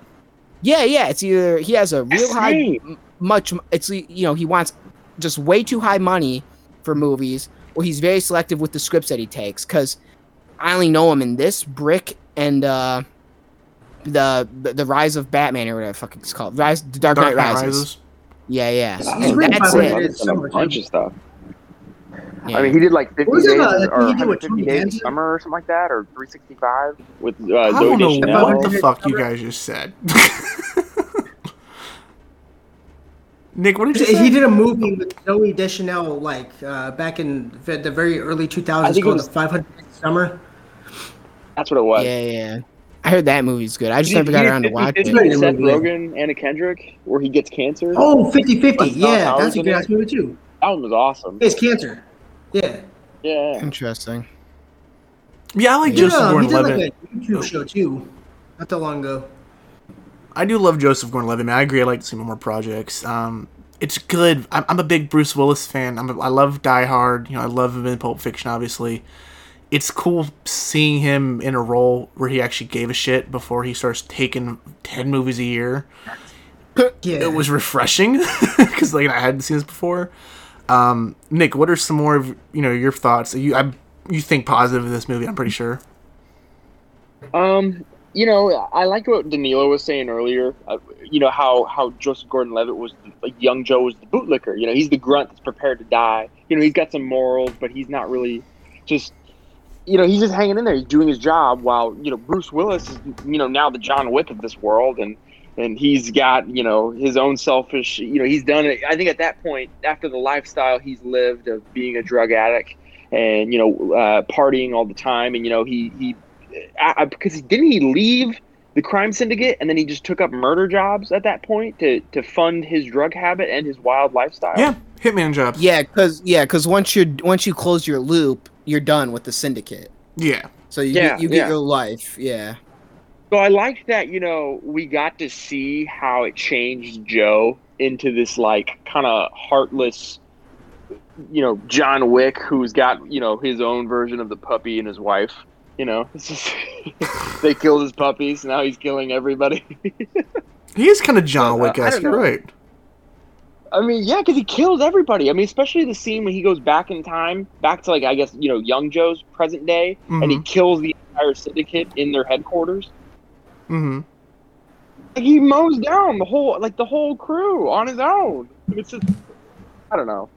It, it was interesting to me, but uh, I, you know, I, I definitely thought it was a great movie. I'm not a big Rian Johnson guy, but you know, besides this and Knives Out, but um, I- thought overall this was a really great movie. I thought it was casted really well. I thought it was written really well. Of course, you can, you know, be a stickler and, and make all of the, the time travel jokes and or you know be like, how come this didn't affect the whole future? And, you know, like once they did this, but you know, it's it's that freedom, like you guys were saying, of you know, you have that freedom within the time travel to kind of you know do things that aren't going to entirely affect the future, like. I don't know. I mean, like you know, Bruce Willis is still running around, and you know, of course, young Joe is doing things entirely different than when Bruce Willis was young. You know, because he just closes the loop. Yeah, pretty much, pretty much. Um, gosh, let's let's go ahead and dive into the the ratings for this film, man. Um, I'll go ahead and start. Like you just said, dude, I'm not a big Rian Johnson fan. I've been very vocal about that on the podcast plenty of times. I I don't understand how we can have a movie like Looper and a movie like Knives Out and still end up with an absolute shit show like The Last Jedi. Um, I loved this movie. Exactly. This was in, it was it was familiar because it's clearly inspired by Blade Runner, but at the same time it has its own original twist. Um, where it kind of just rolls with it with that time travel thing going on. How it like it kind of doesn't know what it is, but it works out in its favor. Um, I fucking love this. I give it a flat Coruscant. You know, this is I love that explanation. definitely something I want to continue to rewatch in the future. Um, Mark, what are, what are some of your closing remarks on Looper and what's your rating on it? So I'm I'm more in the middle of this movie. I'm not as big on this one. I think only because it's um a lot of times, man, when I like when time travel is in movies, I, I like it when it's um it's like a Back to the Future thing. I like it when it's very cartoony. Okay. I don't like it when it gets too serious, or like at, at the limit, it'd be like Endgame. Um, it's it's funny too because uh, I remember I tweeted Rian Johnson one time, and then he he wrote me back this whole thing about like, hey man, I'm really glad that you're like supportive and you're not as toxic on these people. And instead of being like excited for it, I remember being like, why are you on Twitter right now caring about what anybody thinks about any of your movies? Uh, but I could really tell like that whole Last Jedi thing really kind of messed with his head. Uh, I'm kind of glad they canceled that whole three trilogy thing that he was supposed to do because I could tell mentally he wasn't ready for that. Me too. I'm so glad you said that. Yeah. and then Danila's But, uh, have a fucking yeah, this- heart attack over here. Oh yeah. It- It's just, but but to me, I, I just I um, not I'm just not as big on this one. So I guess like a C or whatever planet Hoth. I think I think that was your rating system for like a C. Oh, damn. I don't watch this movie very often. I I watch it again just for the show, and then uh, weirdly enough, I had a buddy who he pretty much ripped this whole movie off when he was uh, making his own film. Mm-hmm. He like he started doing shit. I was like, it looks like Looper. like he, as he was going into like the script writing and shit, I was like, interesting. So he had some people come on for the movie, and I was like, hey, you guys should all watch Looper. And uh, they all left after a while because they're like, you're fucking ripping off Looper. Damn. Thanks for thanks for him for that. That's Oh yeah, whatever that is. I mean, that's not it's not bad. Just don't I don't watch it. Hey, low is like an F. I think low is like like a movie I just go, I would never fucking watch this again. I just probably won't watch this again, but not out of hatred, just out of sheer guys interested in it. I have to have a motive behind watching this again. Danilo is hurt, dude. I can just see him over there. Before we get your I. Nick, what is some of your Dude, he- comments? he's on he's this? looking like he also cried just a little bit. What One is little tear. Come What are some of your closing comments and rating, Nick, on Looper? Um, so I saw this movie in theaters back in what, like 2012, 2011 when it came out, and uh, so I, I don't know if I'm a little biased because of nostalgia, but I've watched this movie probably I don't know five to ten times, you know, over the course of the years, just because Mhm. I liked it that much. Um, I'd say it's a Bespin on the way to Coruscant. I really did enjoy this movie. I'm also a really big Joseph Gordon-Levitt fan, so uh, and I really like Emily Blunt. So those two kind of sold it for me as well as the plot line. Um, yeah, I, I thought this movie crushed it. So Awesome, awesome, awesome. Danilo, Danilo, buddy. what are Yeah, what's up, man? I give this movie a, a Coruscant. I it has its problems, no doubt, with time travel. Like when you think about it, you're like, how did this movie happen? Because Bruce Willis has a flashback of him killing, like of young uh, of young Joe killing himself. You know, we go through his motions, or we go and see that, Mhm. and then that's completely negated based on the ending of this movie. So that that's not too good. Um, but that was the main problem was the time travel. But like you said, I was engrossed with it. Um, it's a detective movie for sure. I like that part of it. It's weird that he's a bootlicker. I did like that part though. I loved how he was loyal to his job. I thought that was very cool. Um, even though I'm not a bootlicker myself, I thought it was cool that he portrayed a, a pretty good one. I wish he did more projects, obviously. But yeah, I love this movie. I give it a best, uh, not a bestman, a Coruscant. I watched it when I was a kid. You know, I watched it constantly when I was a kid. It was always on TV. I remember I come home from school, eat my Lunchable, and this would just be on. And I didn't know what I was watching at the time. You know, this movie came out when I was young. You know, I'm 21 now and I'm watching it again, like fully watching it. So it's a, you know, it's a nice movie. I, I really enjoyed it. There was a lack of score too, which was really odd. You're you're right. I didn't. Ah, Like it's there and it's not. You know, couldn't tell you a single. so that's really moment. weird. Yeah, exactly. But uh, I love this movie. I, I I don't think Rian Johnson misses at all with his films. Okay. E- and okay. even even Brick. And I, I'm not a, I'm not a big fan of that movie, but that's because I don't like murder mysteries. But speaking of Rian Johnson, Knives Out 2 finished rapping. We didn't mention that. Yeah, because we've talked about Knives Out too since we started the show, like every week. Yeah, I got The you. I got casting you. I announcements and. Hey, but the big the big thing, Agatha all all along won a VMA. yeah, I was gonna talk about that after the um the Emmy stuff. That's next Yeah, week, right? That's fun though. Yeah, I think so. Yeah, we'll talk about that next week. Wow. Anywho, though, yeah. Coruscant Okay. for me. Now, now we got all the ratings. I want to ask you this real quick, Danilo. Do you think Sid turns into Joe? That's that is what I thought. You think so That is what I thought. That's what I thought when I finished watching this movie. Yep. I'm like, is that kid actually, you know, Joe?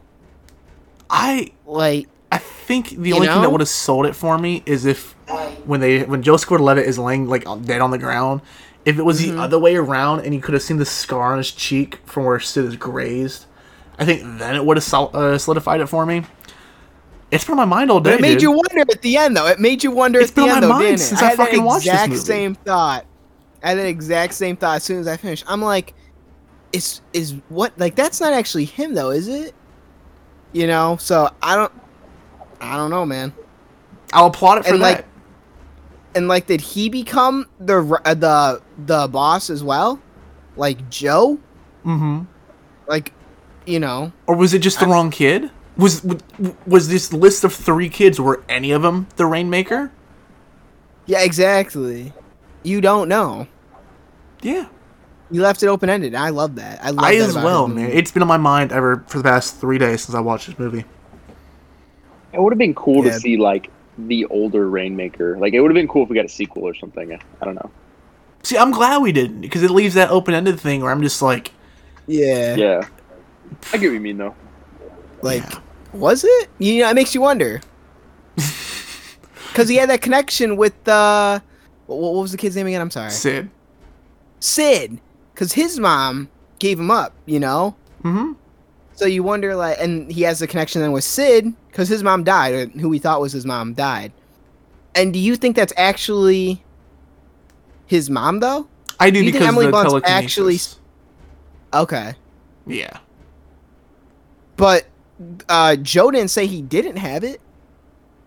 Yeah, that's what I'm saying. I'm saying that I'm, I'm Yeah, pretty sure Emily Blunt is Sid's mother because the power.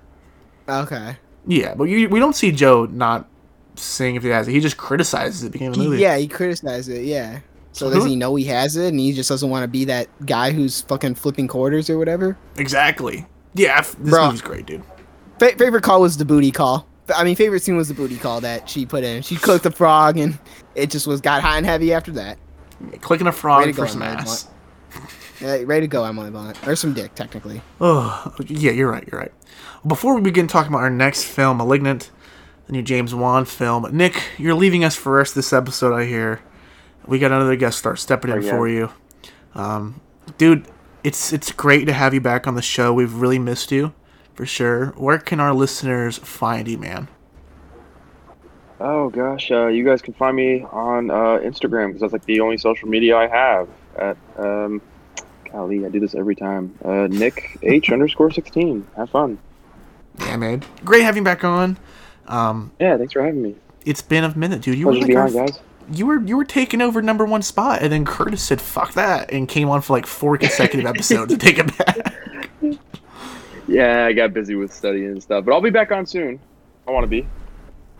You better fucking be. It's always fun being on with the Galaxy Bros. You better fucking be. Yes, you, it is. You better. You better, bro. As long as Max's Wi-Fi is working, that's all that matters. No, As Shut long the as fuck Max's up, Wi-Fi is working. Shut the fuck up. Congratulations, Honestly, I'm pretty sure it's been Max's Wi-Fi is actually why I haven't been on all this time. So Okay, well, Understandable, bro. Understandable. congratulations on graduating, buddy. Yeah, congratulations, man, on graduation. I forget. yeah, thanks, man. You know, it only happened a while ago, but thanks. Like a year and a half ago. All right, guys. We'll be back for the quick break when we talk about the new James Wan film with our second or our third guest star for this episode. We'll be right back, guys.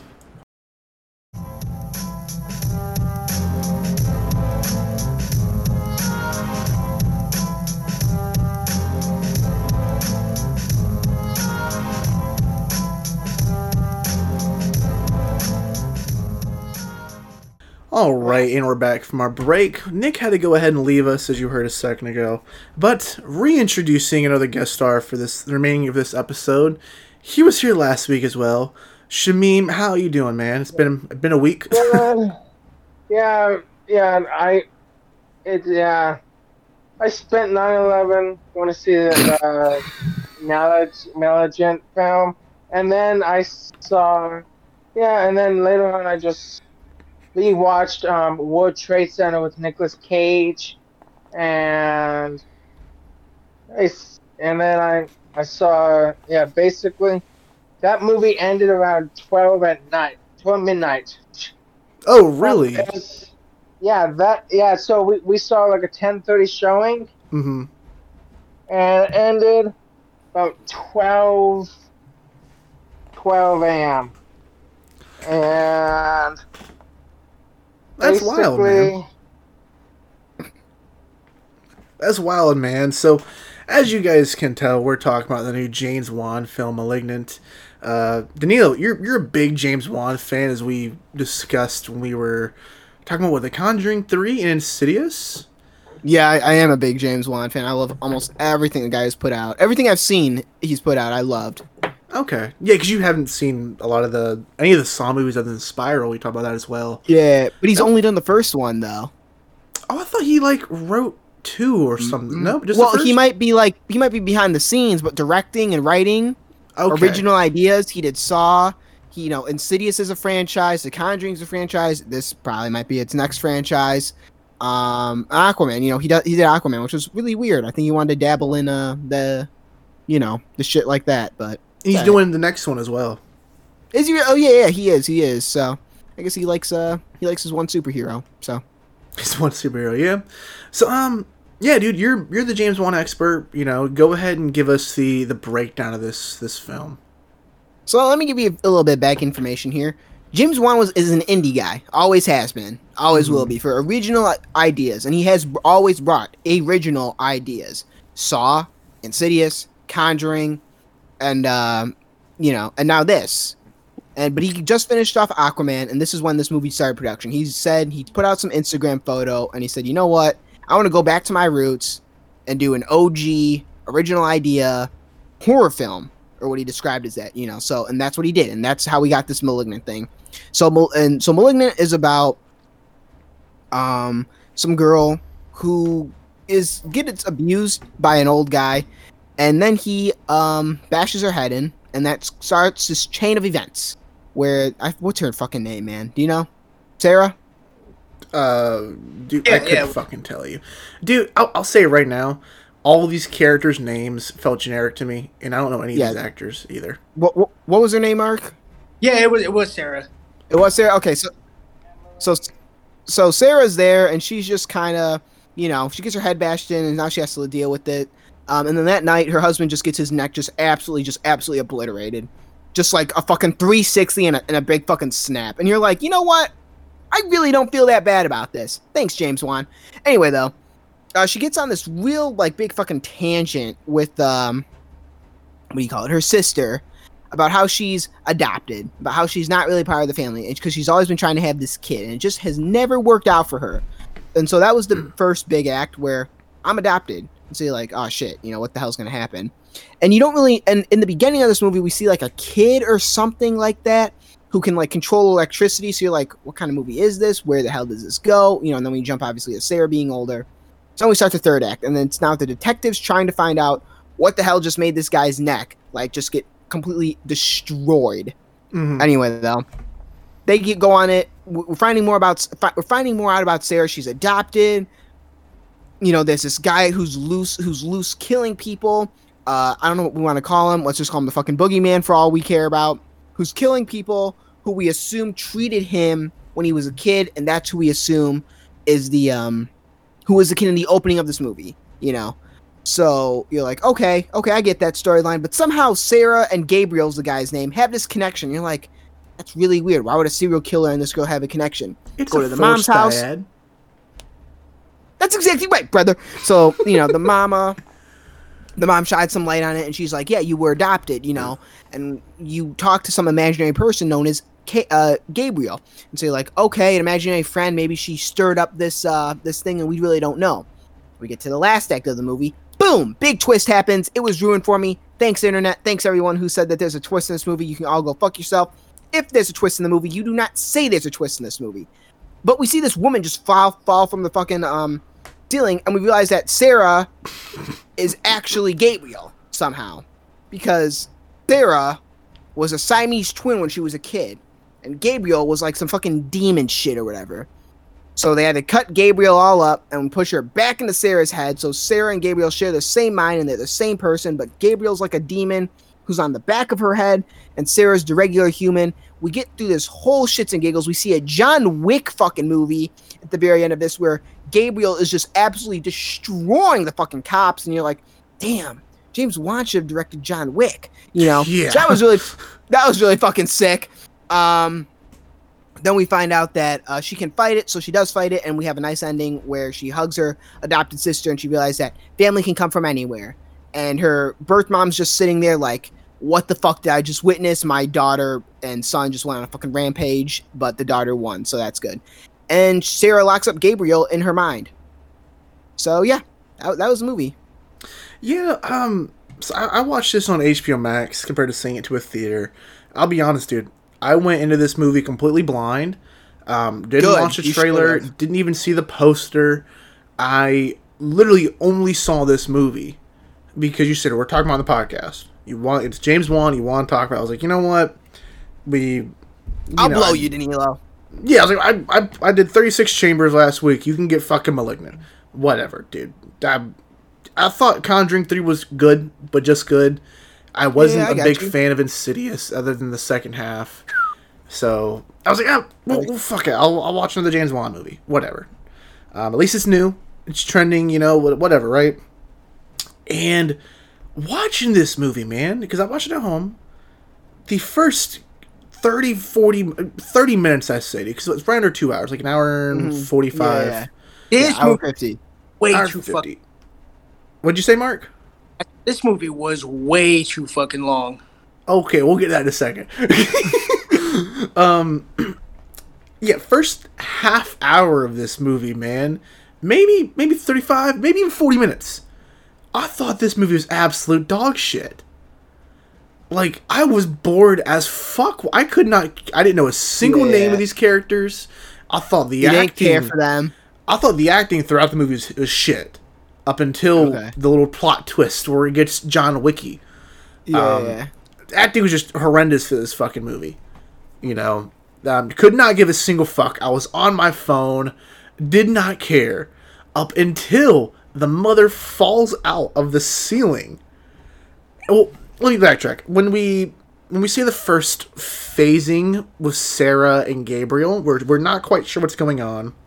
We mm-hmm. see her commit that first murder, and then it Yeah. cuts to. But we don't know she commits that first murder. She, we just think she's watching that murder happen. Well, yeah, I understand. You're I'm saying talking we about see where the- we see Gabriel commit the first murder. Yeah, you're talking about where the time shifts and all that. Yeah, up, up Yeah. until that point, I was like, oh, this is kind of neat. And then we see him in the attic, like messing with that trophy. That Yeah. in the score reminded me of Saw so much. And like, of course, he did the first Saw movie. I'm a big fan of Saw, so I was like, oh, that's interesting. But it just felt like he was just pulling an old trick out of the bag to get me interested again. But once we see that lady fall out of the fucking ceiling, dude, first of all, I busted out laughing. The funniest fucking thing. It didn't scare me. I just thought, like, oh, bitch just fell. Yeah, this movie doesn't isn't a horror movie. It's advertised at one, but I don't think it is. Nah, man. Um, I it I agree. It's not really a horror movie, bro, and I think that's where it it benefits that it doesn't really Yeah. ride it. It, it falls in the horror category, you Mm-hmm. know, but it kind of falls in there just because of the theme and the gore necessarily. It's not scary horror, you know. Yeah, yeah, yeah. Um, but man, oh fucking man, this movie turns into something else real quick all of a sudden. I, I was beginning to make the connection that they were the two characters were connected, Gabriel and Sarah, and I was thinking, okay, we're just gonna pull like an M Night move where Gabriel is just taking over Sarah's body, like as Sarah, right? Yeah. and just for subconscious is like taking a step back almost. Mm-hmm. But when she's in that jail cell and the camera turns around her and she gets that splitting headache and her fucking Yeah. skull breaks open and he emerges like he's fucking an thing. alien Yeah. from the Ridley Scott movie, I was like, holy fucking shit. This movie just became wild as fuck, dude. Yeah. With the the reaching out score. And it, holy fuck. Holy fuck is just the way to describe this. This movie went from an absolute dumpster fire to what the fuck am I watching? This is awesome. Real quick. Um Mark, what are some of your thoughts overall of, of this movie? I know you So, said I, you didn't like uh, spacing.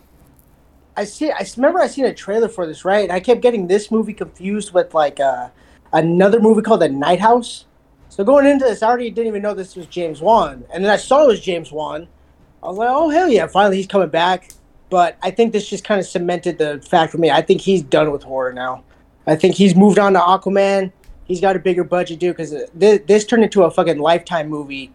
About 15 minutes in, the the her getting beat by her husband and, and shit like that. I was like, really really bad acting from everybody outside of Annabelle Wallis. I was like, fuck, man, th- this was almost unwatchable, in in some parts. I think the twist part though too that I just like Danilo man. I kept seeing people talk about there's a twist. I'm like, all right, maybe maybe you don't say that but at the same time too i could tell that they're trying to get people into this theater but i, I don't know man i really did not enjoy myself with this i i had my fingers crossed that like this would be like the next insidious and this just wasn't it chief Dang, man. Um, Daniil, I want to ask you this real quick while it's on my mind. Yeah, Um, yeah. Where's my Patrick Wilson cameo? He's in everything James Wan does, even Aquaman. he's, yeah because he's too busy doing aquaman Yeah, that's probably why he wasn't in this. And honestly, man, I when you kept saying this is Return of James Wan to horror, I was like, what the fuck are you talking about? We did Conjuring three. I didn't even realize he didn't direct that. To be honest with you, Yeah, yeah. uh, no he hasn't i don't think he's been back since the second conjuring completely went over my mind, dude. Um, I mean, he's he produces the Conjurings, but the last time he directed, yeah, that's I what I'm saying. like because he produced it, it just went over my mind completely. yeah, yeah, yeah. I feel like that's a way of like, hey, we could just um, we could just say James Wan came on set and he produced it. I'm not gonna lie, I half expected this movie to like like they were gonna throw the Annabelle doll in at the end or something just to say that this is Conjuring esque. Okay. Came Conjuring. I just I really half expected that. I was like, I'm waiting That- for this to happen. I'm not gonna lie. I thought that too. I thought somehow they're gonna like show Ed and Lorraine at the end of this. Like this is gonna be the start of quote unquote Conjuring Four. But Mark and I talked about it, and we're saying it's probably gonna be done after three. They're probably gonna wrap up this trilogy and call it a day. Mhm. We, Okay. When uh, we were talking about it for a while back when four uh, three came out. But yeah, what were you gonna ask me? Oh, the uh, Patrick Wilson cameo. Okay. Yeah, I didn't. I didn't get the Patrick Wilson cameo. I was kind of surprised by that, just because he's in every fucking thing other than than Saw, yeah. which maybe he is in Saw. I just didn't pick it up. It's been a while since I rewatched it. Um, yeah, dude, this movie quickly fucking turned from a dumpster fire to to something special, in my opinion. But Shamim, what are some of your thoughts um, on *Malignant*? Your initial thoughts before we get to like a rating and all that. Um, at first I thought this whole whole movie is like another um, Final Destination series. Um, for like the that one big comedy where the doctors, uh, like that little joke they did in the beginning, Mhm. and then it's slowly like the different death scenes. Different death scenes are kind of similar to um, the Final Destination death scenes, like like the next, like the um, uh, in Final Destination, I believe it was, uh, was it when the, when the escalator happened? Yeah, yeah, yeah. I know you're talking about. Yeah, yeah, yeah. Some of the death scenes are kind of like that, but it's like a comedy horror mix in some ways. Um, I went in it blind like you did. Um, it's funny. I sat through the whole entire thing. the The interesting part of the whole thing is the VHS aspect and the uh, the history behind Seattle's underground Seattle. That's another thing is interesting that I didn't know when about Seattle when I went in to see the film. What do you mean by the VHS aspect? What do you mean by no, that? no, well, like they do, like um, how it starts. Wait, hold on. Like the Yeah, it starts with the VHS tapes. They show the VHS.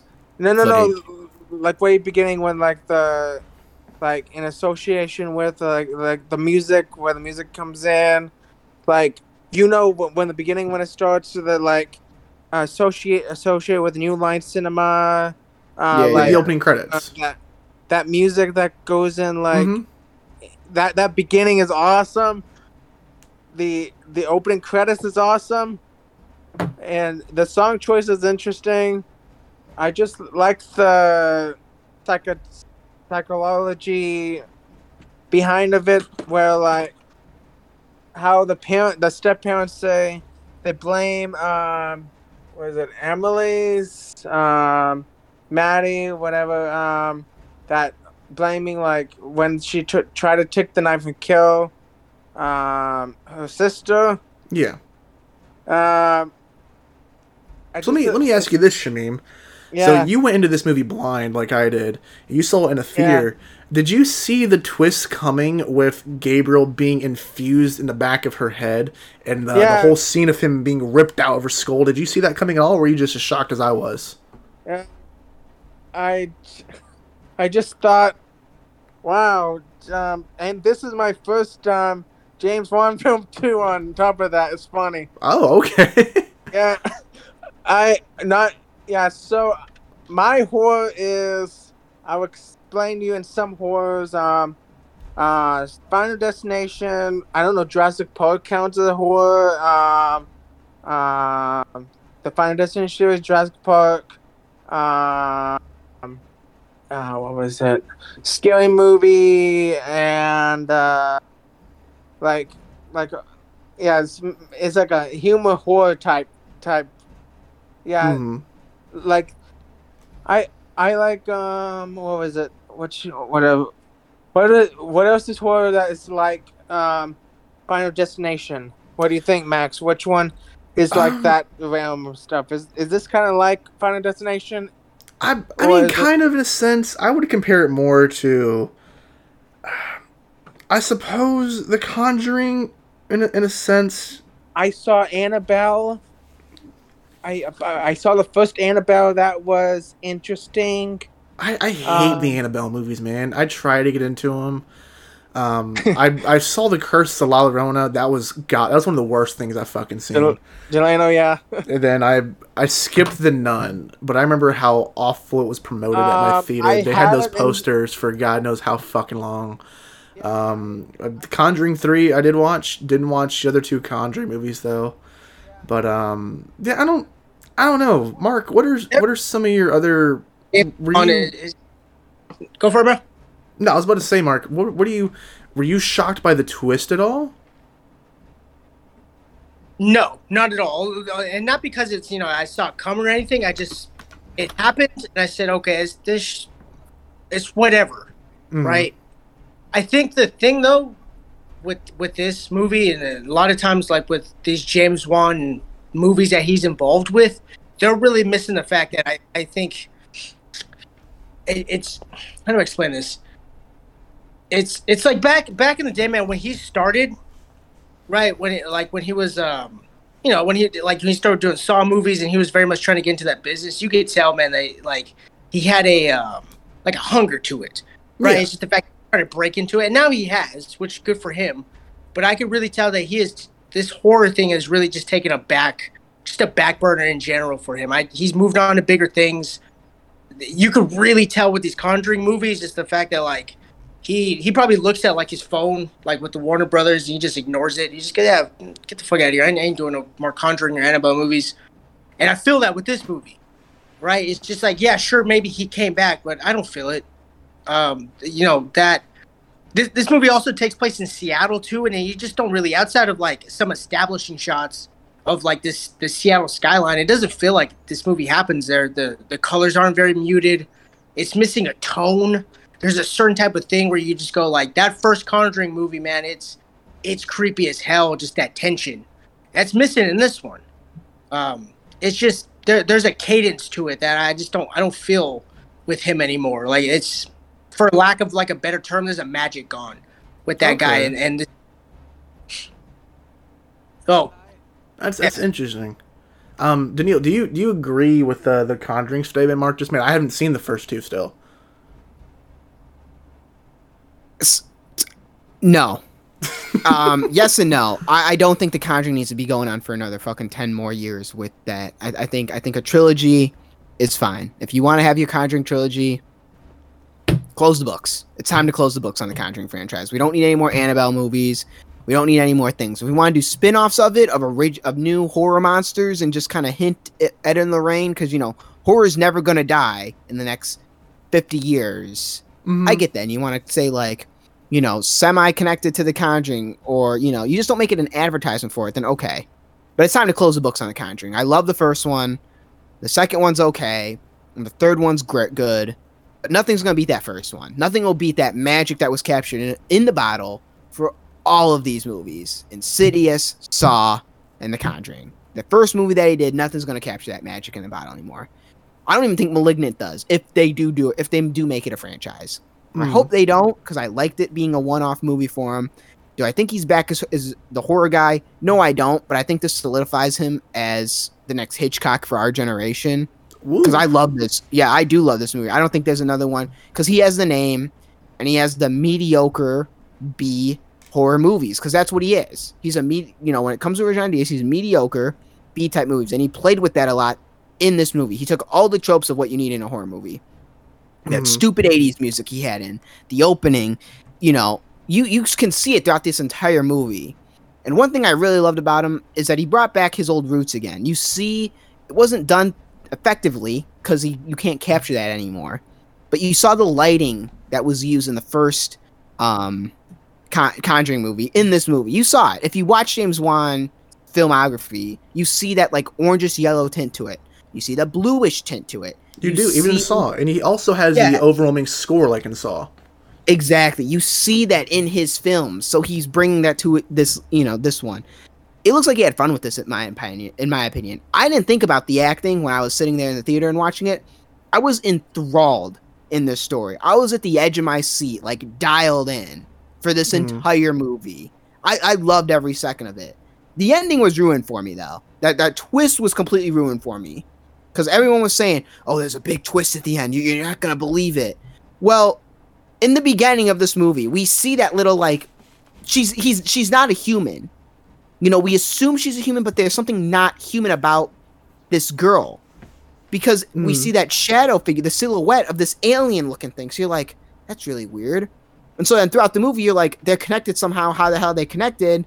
Well, if you remember the, you know, that opening where you saw that silhouette of like, you know, that alien looking thing, you're like, Are they gonna be fucking Siamese twins? Sure enough, that's what it was. I mean, I guessed it like 20 minutes in the movie when she's like, I'm connected to it. I think he- okay. Yeah, so I was real upset that I got spoiled with there's a twist. That Uh, sucks, it didn't take man. a. It, it does because it didn't. It didn't. It took. It took a lot away from the movie, like that impact of you know, interesting. You Mhm. know, and I kind of figured that was her mom. I there were two theories I had. Either that was her mom, or that's the actual um, Sarah, and the Sarah that we're seeing right now is Gabriel, but he can like shapeshift into into her. So somehow they're still like connected. You know. Yeah, okay, But, it makes sense. know. Yeah. Yeah, but I don't know. So the ending got ruined for me. But I love this movie at the end of the day. Well, I'm Like, glad you like watch- it at least, man. Them It, it's a fun. It, I call it fun, and I rarely call movies that. you don't. I haven't heard you say that since fucking They This Live. movie, exactly. This movie's a fun horror movie. It's a B horror movie. hmm I um, I don't know, man. I I enjoyed it. Don't get me wrong, but that, that first half hour is just a dumpster fire, in my opinion. Truly, because hated it. it's so he plays on so many tropes of horror. Like Mhm. he purposely does it, ignorantly, blissfully, whatever you want to call it. He's playing on every trope of horror. The score, you know, the acting. The cop comes in, Mm. the abusive husband. You know, the little the little backflash, and then present day. Everything about it. You're like, you know, the killings even. You know, the close up of him sharpening the knife. You're like, come on, man. Like, like we're in 2021. I don't need to be watching like a 2008 horror movie right now. He's in on the feels joke that way, dude. That's It- one thing exactly. I'm thankful about because, like, even I know we kind of talked about earlier today in this episode, like Venom. I like Venom because it feels like an early 2000s superhero movie. I don't get that charm with the MCU stuff or the DCU stuff or even just the one-off superhero movies. This feels more like the Saw generation of movies compared to a modern horror film. And that's something I appreciated. Gabriel looking at this fucker, like when he, the back of her head kind of thing with the, the weird trench coat he just pulls out all of a sudden out of his fucking ass. He, Yeah. it looked like a weird horror icon almost. It does, yeah. I'm th- literally, dude. That saves the movie for me. It really Okay. does. Um, before we get to our ratings, um, Shamim, do you have any other comments on how you enjoyed this movie or what you did or didn't like about it? Okay, so um, Delano, would you say it's in the realm of a the first Final Destination film? Is that what you're saying? Is that this is yeah, like I do put it. I would put it there actually. I actually you know would. what I mean? So, uh, so which Final Destination would you um equal to this film as? One, two, three, four, five. One. So okay, yeah. So I feel it's like a, uh, yeah. Actually, not. So in your opinion, Final Destination, which is the, um, the so one's the best out of all the Final Destination. Yeah, Yes. I think so. So and then I would compare this to number one. So you compare this to one. Yeah, the aesthetic, the score, everything about it. Yeah. So yeah, and then yeah. So this would be like a about yeah. When I'm actually looking on the IMDb right now, it's a. Do you agree with this score? Six. What is it? What is it on this? It's a six point. Um, it's a six point. Um. Oh yeah, it's a six point. I think it's out of six point seven. Yeah, yeah. Six point three out of ten. Yeah, I would agree with that, man. I think this movie's pretty good. And if we're gonna talk about rating systems, And I and actually would five. rate this film probably in my top five for sure of the year. Oh, I would really, rate this. dude? I actually would, man. I really, it would be number five. At the end of the day, it would be number five. But it was Mhm. a fun film.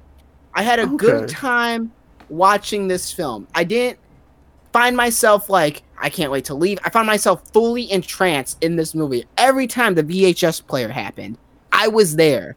I Uh-huh. was dialed in, and I felt like I was sitting right there on the couch. He does that with his directing, though, James Wan. It's not, Mhm. You know, like he wants you to feel like there with his camera movements and everything. I give this movie just out of sheer funness a Coruscant. Oh, Jesus. Okay, dude. I, I'm a James Wan. I'm I'm a Scorsese show and a James Wan show. Okay. I don't think they've made Rian anything Johnson. bad. and Rian Johnson and Ari Aster and Jordan Peele. I don't think they've made any bad movies in their entire lives. Jordan Peele's made care two about their- fucking movies. I know, bro. And Ari Aster made a movie about black people fu- about his black dad sucking him off or something like that. What? Look up the strange thing about the Johnsons, bro. You will, Uh, you'll never be able to watch a film like his again. Mark, how about you, man? What yeah, do you Mark, rate what this film? what are, you- what are your final Closing comments thoughts? for Yeah. Malignant? I- What's your rating? not enjoy this at all. and and the, the thing is with like James Wan, man, hit Dead Silence, Insidious, all those movies freak me out, I, and I love it, man. I, I'm a horror movie. I, I love horror movies. Yeah, yeah. Um, and it's just uh, to me this this felt like like he was trying to make like an action movie. I hated like how bright and you could just kind of see like this monster. Like there there was no attempt to really like try to kind of hide him or, or show him in like moments to like really freak you out. Kind of like the Insidious monster. I was hoping for that. Um, I'm glad you at least really enjoyed it. I, it seems like like at least in to some people that this is hitting on all cylinders. So it's good that he's at least still has like that that talent in him. Um, Mhm. But I really I didn't feel this one, man. I really I didn't I really did not like this at all. Whatever whatever um whatever like a D is for this planet. So uh, was Hoth, Hoth, Hoth, Hoth as well. is Hoth Yeah. okay? Yeah. What uh, Mark? Do you think this is? Do you think this is advertised wrong? Well, there was like no advertising for this. I seen a few trailers um, in theaters for like some random movies that I would watch. Uh, Okay. I didn't see like any TV spots. I'm a, I'm a big sports fan, so I don't I don't see TV spots for like stuff like this. Um, yeah, I don't. If if there was any type of marketing, I bet you they they really advertise this as a very like, hey, it's September slash kind of October. You know, get ready for your your Halloween stuff. Yeah. We got a for, for you right here. Um, Annabelle Wallis, though, I'm I'm at least glad that she's uh she, she's very underrated. I I want to see her in more stuff at least. Me I as thought she- well. Yeah. I, I'm I'm with you on that though. This was his action movie. The, in my mind, this was not a horror movie whatsoever. This was his action movie that he, he wanted to do, and we saw it with, uh, you know, when he was in the police station, just absolutely fucking ripping the cops a new one. mm-hmm. Yeah, all that stuff. It like it's it's cool to watch, but for me, it's like, damn, I, I really was hoping for like a big third act with like, um, god damn, what's the name of the movie? The one with the uh, Ethan Hawke in it. I'm blanking on it. Mister like Sinister. Like, Okay, yeah, yeah. Situation where like the, the monster comes fully out and he's ready to kill just somebody. I mean, all that stuff is Okay. watch for sure. I, I did like that. Um, like you could make out what like the fighting was, and and, and I will agree with. Uh, I, I don't know who made the point, but like there is potential. I think for that for Gabriel to be like on the level of a Freddy or a Jason. I think if you could Mhm. give it enough, and potentially if you could come out with a sequel that's tops this one, then yeah, you you could definitely have like some people who could cosplay as Gabriel. I, I think that would definitely work if you could get it right. I agree on Yeah, that. yeah. Yeah. Um, I think this was a good blend of horror and action, and you know, action just based off the third act more than anything. Um, dude, this movie started as an absolute dumpster fire for me. I, I, I don't even think I could- was going to rate this based off the first 30 minutes. I fucking hated every second of it.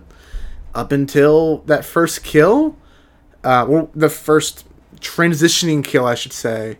Yeah, yeah. Um, and then the the woman falling out of the ceiling that that kicked it in gear for me. That saved the movie.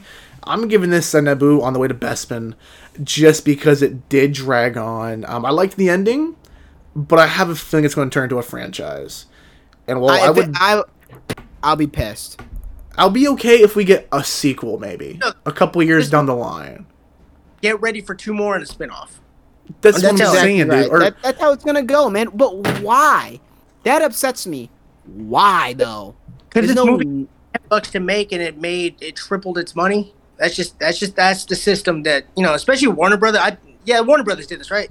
Yeah, Yeah, they- yeah. yeah. yeah. it's- For them, man, they're they're banking on that. It's just that's how the Conjuring movies are. That's how it was, and that's how this movie is. It's just you, you got to milk it until it dries up. My yeah, thing so is they're gonna though, run man, this into the ground just like fucking Conjuring, Saw. That, that, my my comparison is Saw, dude. Fucking eight Saw movies, and we're still getting more of them. Because we won't get a sequel to Spiral. I love Saw. I that first one I will defend to the day I die. I like two and three. I think four's okay. The rest are shit. Well, Spiral was good. I like Spiral. Yeah. But like, I'm just concerned. We have a good or decent movie with a cool premise. It. I think it, a sequel would be cool. Maybe if if it's a, a, a proper sequel. Yeah. But I, I don't want this to be ran on the ground, dude. I really we'll don't. probably we're, we're probably gonna go back to that hospital and deal with all these other fucking troubled kids. You know, that's probably gonna be its start off for this the thing. The thing that I loved about this though was it's original. Mm-hmm. It doesn't feel like anything else I've seen in horror. It feels just like a new James Wan take on horror, basically. I And think that's the wrong wording, but you know. I think there's pieces of this, and shout out to, to our friend David at Piecing It Together podcast. I can't wait to hear his episode on this. I think there are clearly pieces inspired by other films and whatnot. Like Oh, I think so, too. The. Gabriel thing, dude, clearly is, is is a reference, in my opinion, to Alien. The whole uh, what the fucking thing Yeah, out yeah. of uh, the dude's chest. The dagger things are, in my opinion, reference to Candyman. Yeah, I agree. You I know. agree to but Candyman, yeah. but I think like the story though, the story though of Simon. Like when was the last time we heard of a Siamese twin fucking horror movie? Yeah, dude. That's a great base for a horror movie too. Mhm. You know, he just he he executed. it. I I I, I put him as our new as our generation's Hitchcock. I think They're this not movie. good movies, but he has the name. I think for this movie specifically, this is a good a- example of a director or writer even paying homage to other things he enjoys, other directors, other styles, other scenes. Yeah. But What was that, Mark? Oh no, no, I was uh, I was just uh, uh, solidifying a point one of you guys already made. You know what I was thinking though, like you know what I think would really really help if if maybe James Wan maybe went over to like A twenty four and they really let him have some reins. I, buddy, I would be at full mast if I saw that. Yeah, I, think would that- just be fucking blowing, just blowing my load in the theater. Jesus Christ. Mark, Mark just logged off. Mark, you sound like you're having Yeah, a yeah. fucking seizure over there, dude. I don't know what you're saying. Oh my bad, I had to I had to switch over from my laptop to my phone. My my fucking Wi-Fi fucked up. Oh. Um, Oh, you're good. But Get uh, your no, Wi-Fi, no, buddy. yeah, hey, this is my Wi-Fi this time. No, but um, you might, have you guys seen the trailer for that movie Lamb? Yes. Yeah, we can't fucking wait for that. Dude, that's what I'm saying. It's like imagine if James, like, if whoever runs that shit over in A24 said, James, whatever you want to do, man, I we don't really like as creative as you want. Please just go ahead and, and, and go ahead and make your movie. We'll give you the the budget that you'll need. Like to me, I feel that would excite me more. I think he really should just get away from Warner Brothers. He should pull like a Christopher Nolan and maybe just like, hey, you know what? I'm gonna go over here real quick. I'm gonna go make like a full on original movie and I'm just gonna go and let I'm gonna go like back to Saw level fucking scary. Yeah. I think I would I would love to see it. That that pitch right there is I'm I'm gonna be on that bandwagon until the day I die. that man's creative, and boy, would I just love to see him have full reign of something like you said, just total control, just go off the walls. You know, no contracts, nothing. Just make one one amazing movie. just one. It's Hey, like hey, try to call you to try to make like four more sequels to this. Make Aquaman if you want. Make it make it after you're done with it. It don't matter. Just go ahead and just come over here real quick.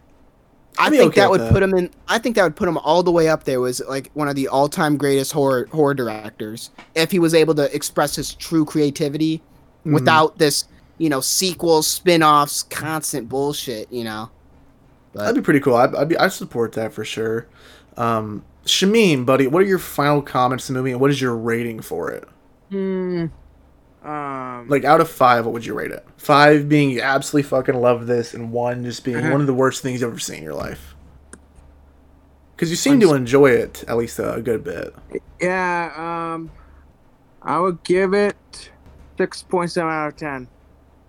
Okay, fair enough. So about a three and a half. So yeah, so that that score is literally exactly what. It's funny. Um, Malignant is six point three, and that's six point. What did I say? Seven. So Seven. basically, you you give the score uh, a Naboo on the way to Bespin for our Yeah, rating so system. basically it's uh, equivalent to Final, Des- Final Des- Destination 1. That's Okay. So where would that movie put in that same place? I suppose saying? so. I'm not a big Final Destination fan, honestly, but Oh, you know, So, it- so it's a decent Mark, rating. Mark, What's up, bro? so would you say this movie is worse than Episode 1? Phantom Menace. He's talking about Star Wars. Oh, compare. That's a that's a that's a hell of a comparison. uh, no, I I no, I just I really, like I I still very much like James. Well, I'm not like I'm not uh, disowning him or anything. No, no, no, no. I mean, is it better than Episode 1 or Episode 2? Attack of the Clones, in, in your opinion, for Malignant? I am a uh, I am a prequel uh, apologist, very much. So I grew that was like the area of Yeah, uh, same me. So, so you'll say episode two versus Malignant. Is that good equivalent for that one? yes. Or, okay, so so that's Mark's equivalent for that. Well, guys, I, I believe so. Sameems, you're you're at a Naboo on the way to Bespin. I gave it a. I gave it Naboo on the way to Bespin as well. Daniil, you were a Coruscant. You said Coruscant, yeah, James Mark, you said- What can I do? You said you were a fucking Hoth on this one, dude.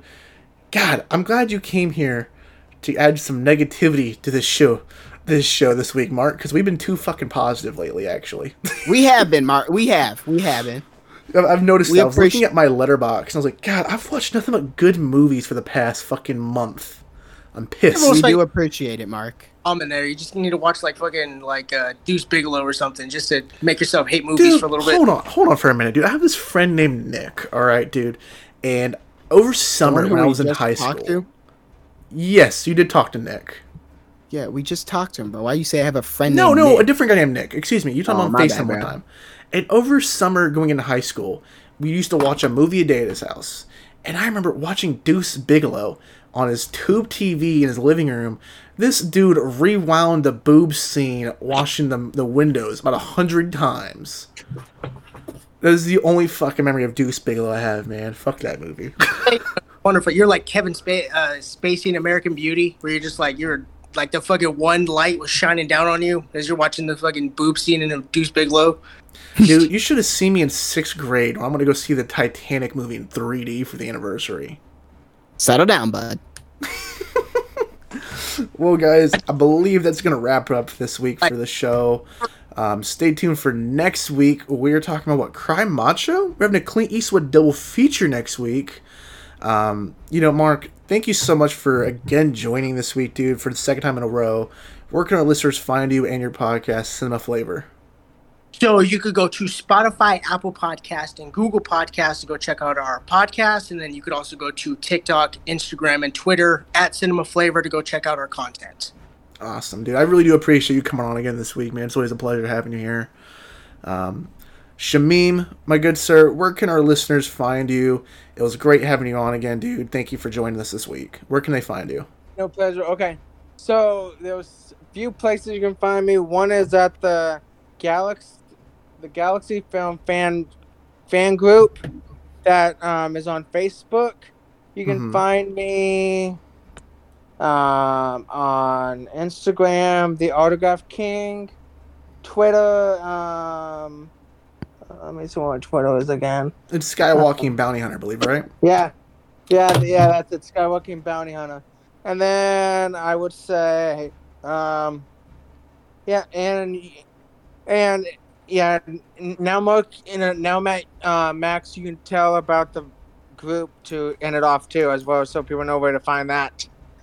Yeah, man. Like uh, like Shamim over here was saying, we didn't. Uh, he went ahead last week and started a fan group for us on Facebook. Um, it's just the Galaxy of Film fan page. Look it up. Join. It's public. You feel free. You can um, communicate with us. A more direct way to talk to our listeners. You know.